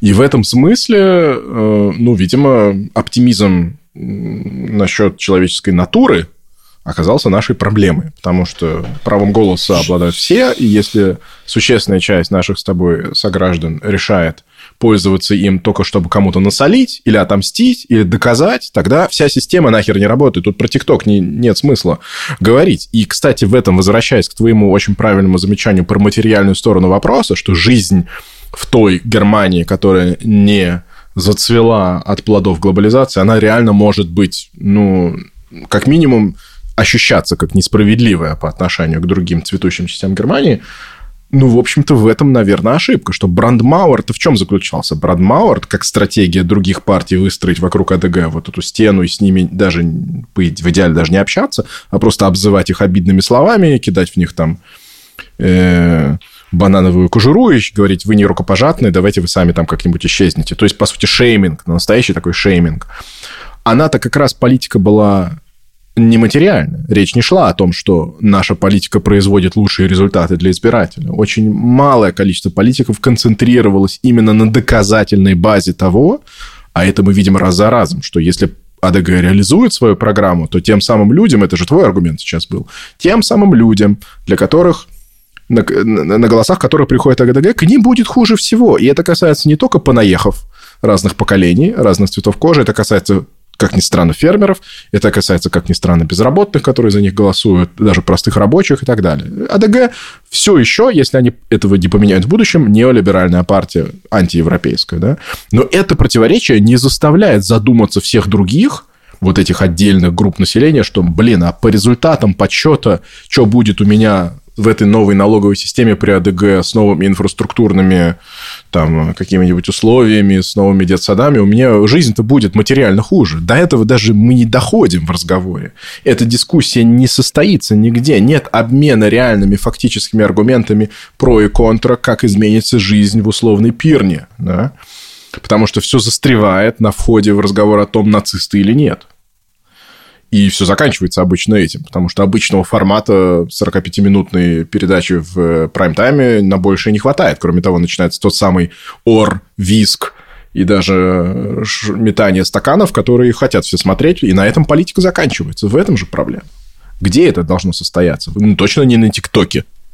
Конечно, я пытаюсь переварить утверждение, что немецкая политическая система открыла, что люди есть люди, да, а не роботы. Нет, это не да? это, это про все современные электоральные системы, в которых роль чувств и эмоций не была закодирована в систему.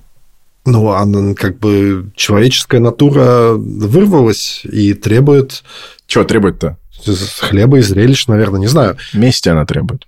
Меня, честно говоря, вот этот вот обычный немецкий э, пасторальный вечер перед выборами, там, условный, да, когда, э, не знаю, парень с девушкой сидят в программе «Валюмат», да, отвечают на анкету из, там, 50 вопросов или сколько там, да, и им программа показывает, за какую партию голосовать, исходя из...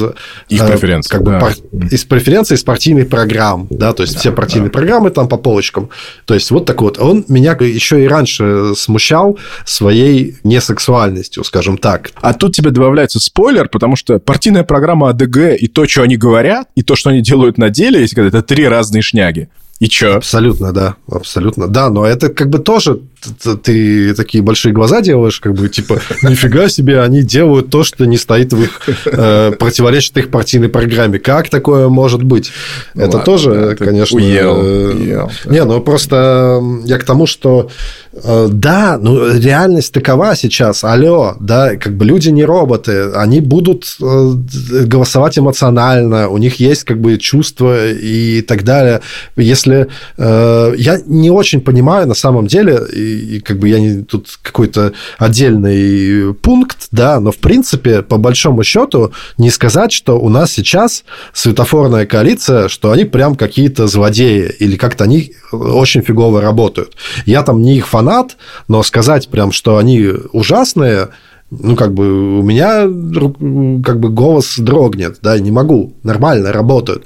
Но почему у них имидж такой? Почему они все, что они, э, что бы они там не задумались, все, что они не говорили, почему это все э, как бы слышится в ушах вот того нашего глубинного народа, который к Валямату уже не ходит, а э, смотрит ТикТок там с альтернативой для Германии, почему в их ушах это звучит каким-то мышиным писком или каким-то противным там голосом ведьминским, я не очень понимаю. Даже э, сколько было с нашей Бербок, да, сомнений, будет ли она министром там, иностранных дел хорошим. Да нормальный, в принципе, министр иностранных дел, если, если честно. Ну, как бы так, не знаю, что ты, об, что ты об этом думаешь. Ну, так, по большому счету. Но почему вот как бы они и это немножечко как бы смешно, и это абсурдно, и ты это тоже понимаешь. Почему они представляются элитами, да, а какой-нибудь Максимилиан Кра, который с рождения ел из золотых тарелок, да, и который, не знаю, заработал э, на супермутных каких-то там российских э, деньгах какие-то свои там миллионы, он не элита, а он свой в доску пацан, да, как так получилось? Почему? Это же какое-то просто, э, ну, реально не то, что несправедливость, но какое-то зеркало перевернуто. Есть ответ у тебя? Ну, наверное... Или я не прав? Да нет, ты не, не прав, но я не вижу такой загадки, потому что успех контр-элит, будь это там Дональд Трамп, Борис Джонсон или Максимилиан Кра, я знаю, ты не хотел больше слышать этого имени, но ты сам нарушил, нас сам нарушил свою просьбу, поэтому теперь все, держись.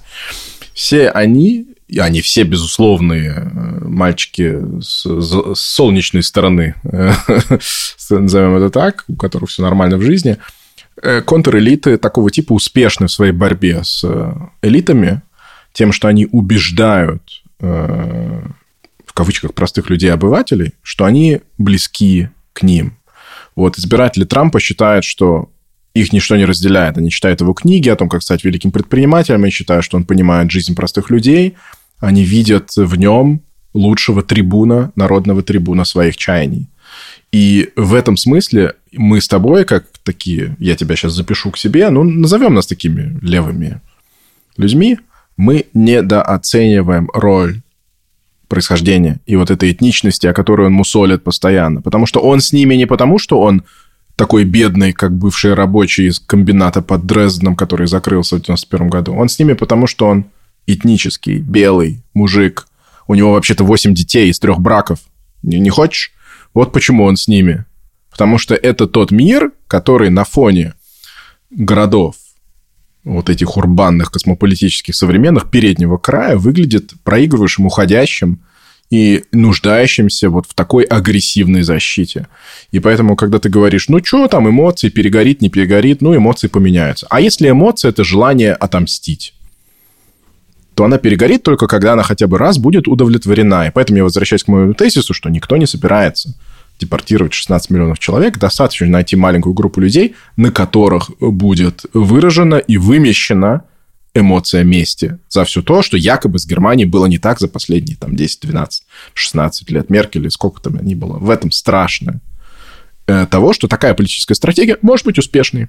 А уповать на то, что а они просто циники, а когда придут к власти, то там будет максимум Берлускони, Э, а Муссолини не будет. Ну, это такая рискованно. Рискованно, скажем так, Дима так уповать на это. Никто нам гарантии не даст. Ну, запрещаем тогда, чего? А если они такие, то их надо запрещать. Что делать? Ну, вот, ну, Но... вот домик на кочке в болоте. Да? Вот если сработает наша аппаратура, которая должна рассматривать миазмы вокруг домика. Или юристы споткнутся о том, что запретить партию очень сложно. И это займет несколько лет. Ну, в общем, не знаю, сомневаюсь. Ну, я тоже как бы выхода не вижу никакого из этой удручающей ситуации. Вот у меня просто как бы перед этими выборами, перед самой... Куда ни посмотришь, везде почему-то грустно. Не знаю, куда мы в, в какой-то такой точке оказались, да. Смотришь на альтернативу Германии, там просто хватаешься за голову. Смотришь на этих молодых людей, которые мигрировать собрались, тоже за голову хватаешься на светофор, тоже за голову. Ну, короче, как бы на Брандмауэр все плохо, да, как бы вот такое ощущение, что нет как бы хорошего варианта, да. Куда ни иди, такое ощущение, что какое-то время будет отстойно, но потом что-то случится и будет лучше. Это вот как бы та надежда, которая во мне есть. Вот мой политический прогноз, да. Будет хуже, потом что-то случится и станет лучше. Ну, вот, потому что все набрали инерционный ход какой-то, да, то есть альтернативы для Германии, они стали заложниками этой ситуации и своей риторики, и они там, ну, как бы, окей, сейчас вот у них такой немножко уклон, очевидно, будет в альтернативу для Германии с человеческим лицом, да, они сейчас успокоят Ойгена Шмидта, да, депутата Бундестага из российских немцев, что Женя, мы тебя в Казахстан не пошлем на самолете, э, обратно все нормально, мы с тобой. Дим, он ассимилированный. Мы не забыли с тобой упомянуть, что у них, конечно, есть классификация понаехавших. И там э, да. отдельно выделены... Кстати, что интересно, для них основную проблему составляют в этом разговоре в вилле на озере у Потсдама не беженцы, от них легко избавиться с их точки зрения, а именно те, кто получил паспорт, но при этом не ассимилировались. И что интересно, что сама терминология ассимиляции уже противоречит всему тому, что мы в Германии считаем официально приемлемым, потому что мы не проводим ассимиляционную политику. Но с их точки зрения именно это должен быть критерием. Ойгена Шмидта никто никого не посадит. И в этом нет проблемы. Проблема будет в том, что ассимиляция – это волюнтаристская категория, и это будет решать белый чувак, будет решать, ассимилировался достаточно или нет с твоими разными признаками бывшей жизни миграционной. Ну, во сне он будет решать, если только опять ты перевел, как бы, я просто не знаю, какую параллель, параллельную реальность ты там посмотрел своим хрустальным шаром, да, где ты это все видел. Ну, окей, я просто, я действительно тебя немножко как бы хотел какого-то, может быть, успокоения сам найти, да, и что есть какой-то план, да, я тебя прижал к стенке, э, как бы, а ты мне говоришь, да, я честно говоря, не думал, что все так плохо.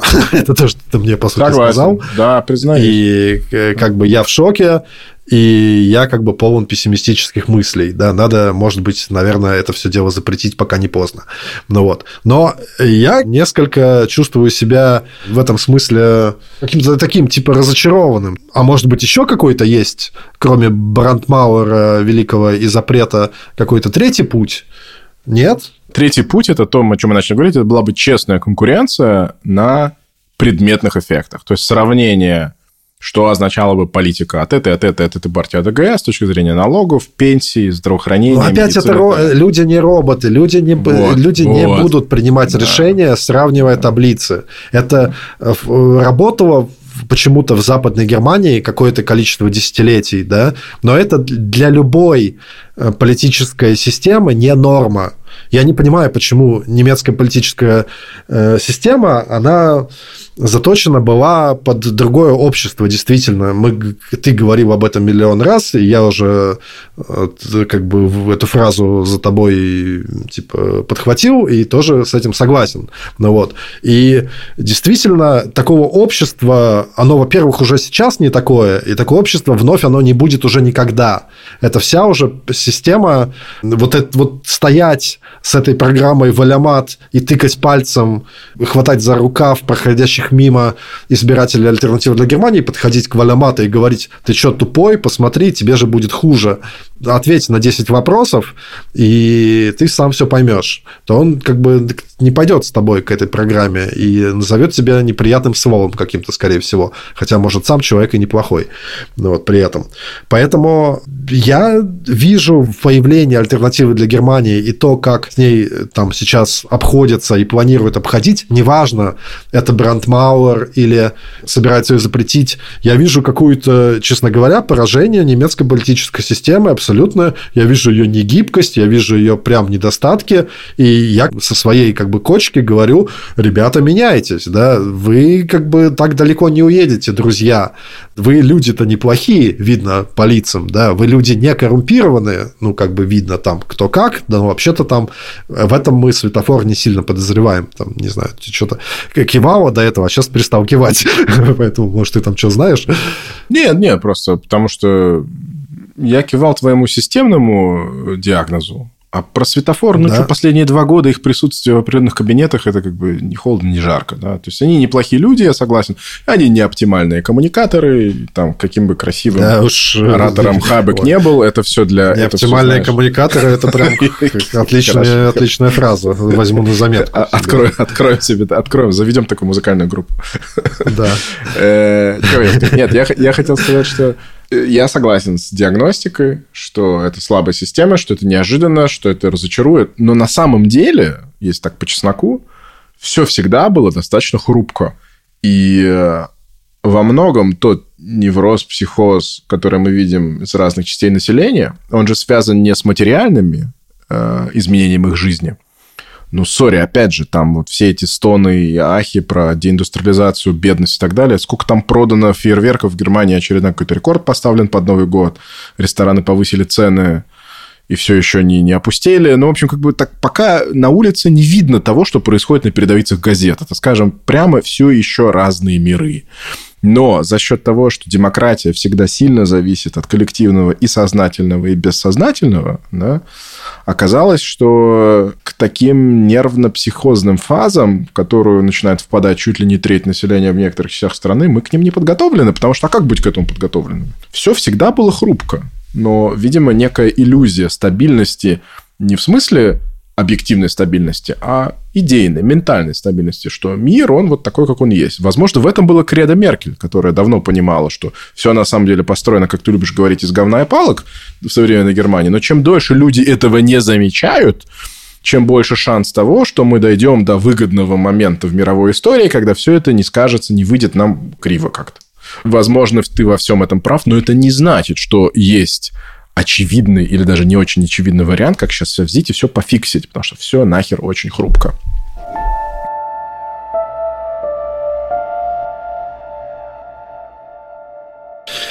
Так, э, как бы у нас такой э, не знаю, эпогей, да, вот сколько мы с тобой подкаст ведем, и это вот как бы момент наивысшего отчаяния Алекса. Даже когда мы говорили про образовательную систему или про систему с приема беженцев, там, там, там все понятно, равно чувствовалось какой-то, какой-то, да, да, чувствовалось какой-то конструктив. Там Тут просто понятно, он раздавлен, как бы уничтожен, машет руками и белый флаг вывешивает перед этими мефистофелями в купе с глубинными трактористами. Нет, которые... я, я, я буду выходить на демонстрации. Встретимся все у Брандбургских ворот. Ну, хорошо. Короче, давай закругляться. Давай. Максимально сумбурный у нас получился выпуск, но что делать? Да, и, по-моему, это мы выпустим с тобой аналитический выпуск по результатам выборов, я бы сказал. Прям соберем их, посмотрим, что где, какие были цели, что оправдалось, что нет. И мне очень важно разделить именно вот эти три федеральные земли на разные истории, потому что разные истории, и не делать из этого одну кашу. А то, что сегодня у нас была такая сумбурная, эмоциональная с моей стороны в первую очередь, и такая несколько потерянный разговор. Ну, окей, окей. Я не знаю, что делать. Возможно, мне просто было очень важно доказать, что у меня нет никакого шара, в который я могу заглядывать. Посмотрим. Но если э, как посмотрим еще, что с Максимилиан Кра случится там в ближайшее время, надеюсь, не, не умрет, мы ему это не желаем, хоть и не являемся его фанатами. Но вот проблем наших это не решит, как говорится. Поэтому живи, дорогой Кра, но, может быть, кто его знает, станет там, захватит власть, сменит путь какой-нибудь устроит и сменит Вайды. Но тогда мы поймем, почему э, это, этот человек так звучит. Ну, в любом случае, я как бы отношусь уже к нему с таким э, трепетом, как слышу кра, я уже как бы немножечко... Да, мороз по коже идет, ты меня убедил. Хорошо, друзья. В общем, как вы поняли, мы вернулись. Э, не сказать, что в лучшей форме, как говорится, но, но по крайней мере, мы в этот год как-то вползли. Ползли. И э, получайте наш контент, дорогие друзья, как говорится. Спасибо огромнейшее Ильдару за то, что он нас к нашим новым микрофонам приучает и вообще нас всячески сопровождает. Огромное тебе спасибо. Да, посмотрим, как вот наш такой контент будет с новой техникой слушаться. Очень интересно. Спасибо Лине Хесса, которую я, кстати, видел за последние дни не раз и очень этому рад. Спасибо большое, патрон. Спасибо всем, кто пришел. В том числе в Телеграме есть канал канцлера Беркайна, и там, пока Дима болела, мы ему желали. Кстати, я Диме даже не передал всех многочисленных пожеланий твоего выздоровления, они были прям, ну, ты можешь их читать, они там висят в комментариях, их было десятки и десятки. А, но мы провели незаписанную, но очень хорошее общение, и, возможно, в перерывы между подкастами мы можем это практиковать, потому что оказалось, что это довольно хорошо, и вы очень хорошо это принимаете, просто Q&A по каким-то наболевшим вопросам, до которых либо у нас руки не доходят, либо они слишком быстротечные, либо еще что-то. Да, короче, Алекс в какой-то момент сделал нам э, телеграм-канальчик канцлера Бергхайн, и он хороший канал, короче, нужный, выполняет свою функцию, а еще вот у него так, такая интересная фича, что действительно там можно сделать какое-то прямое общение. Это классно. Подписывайтесь. Всем спасибо. Всем пока.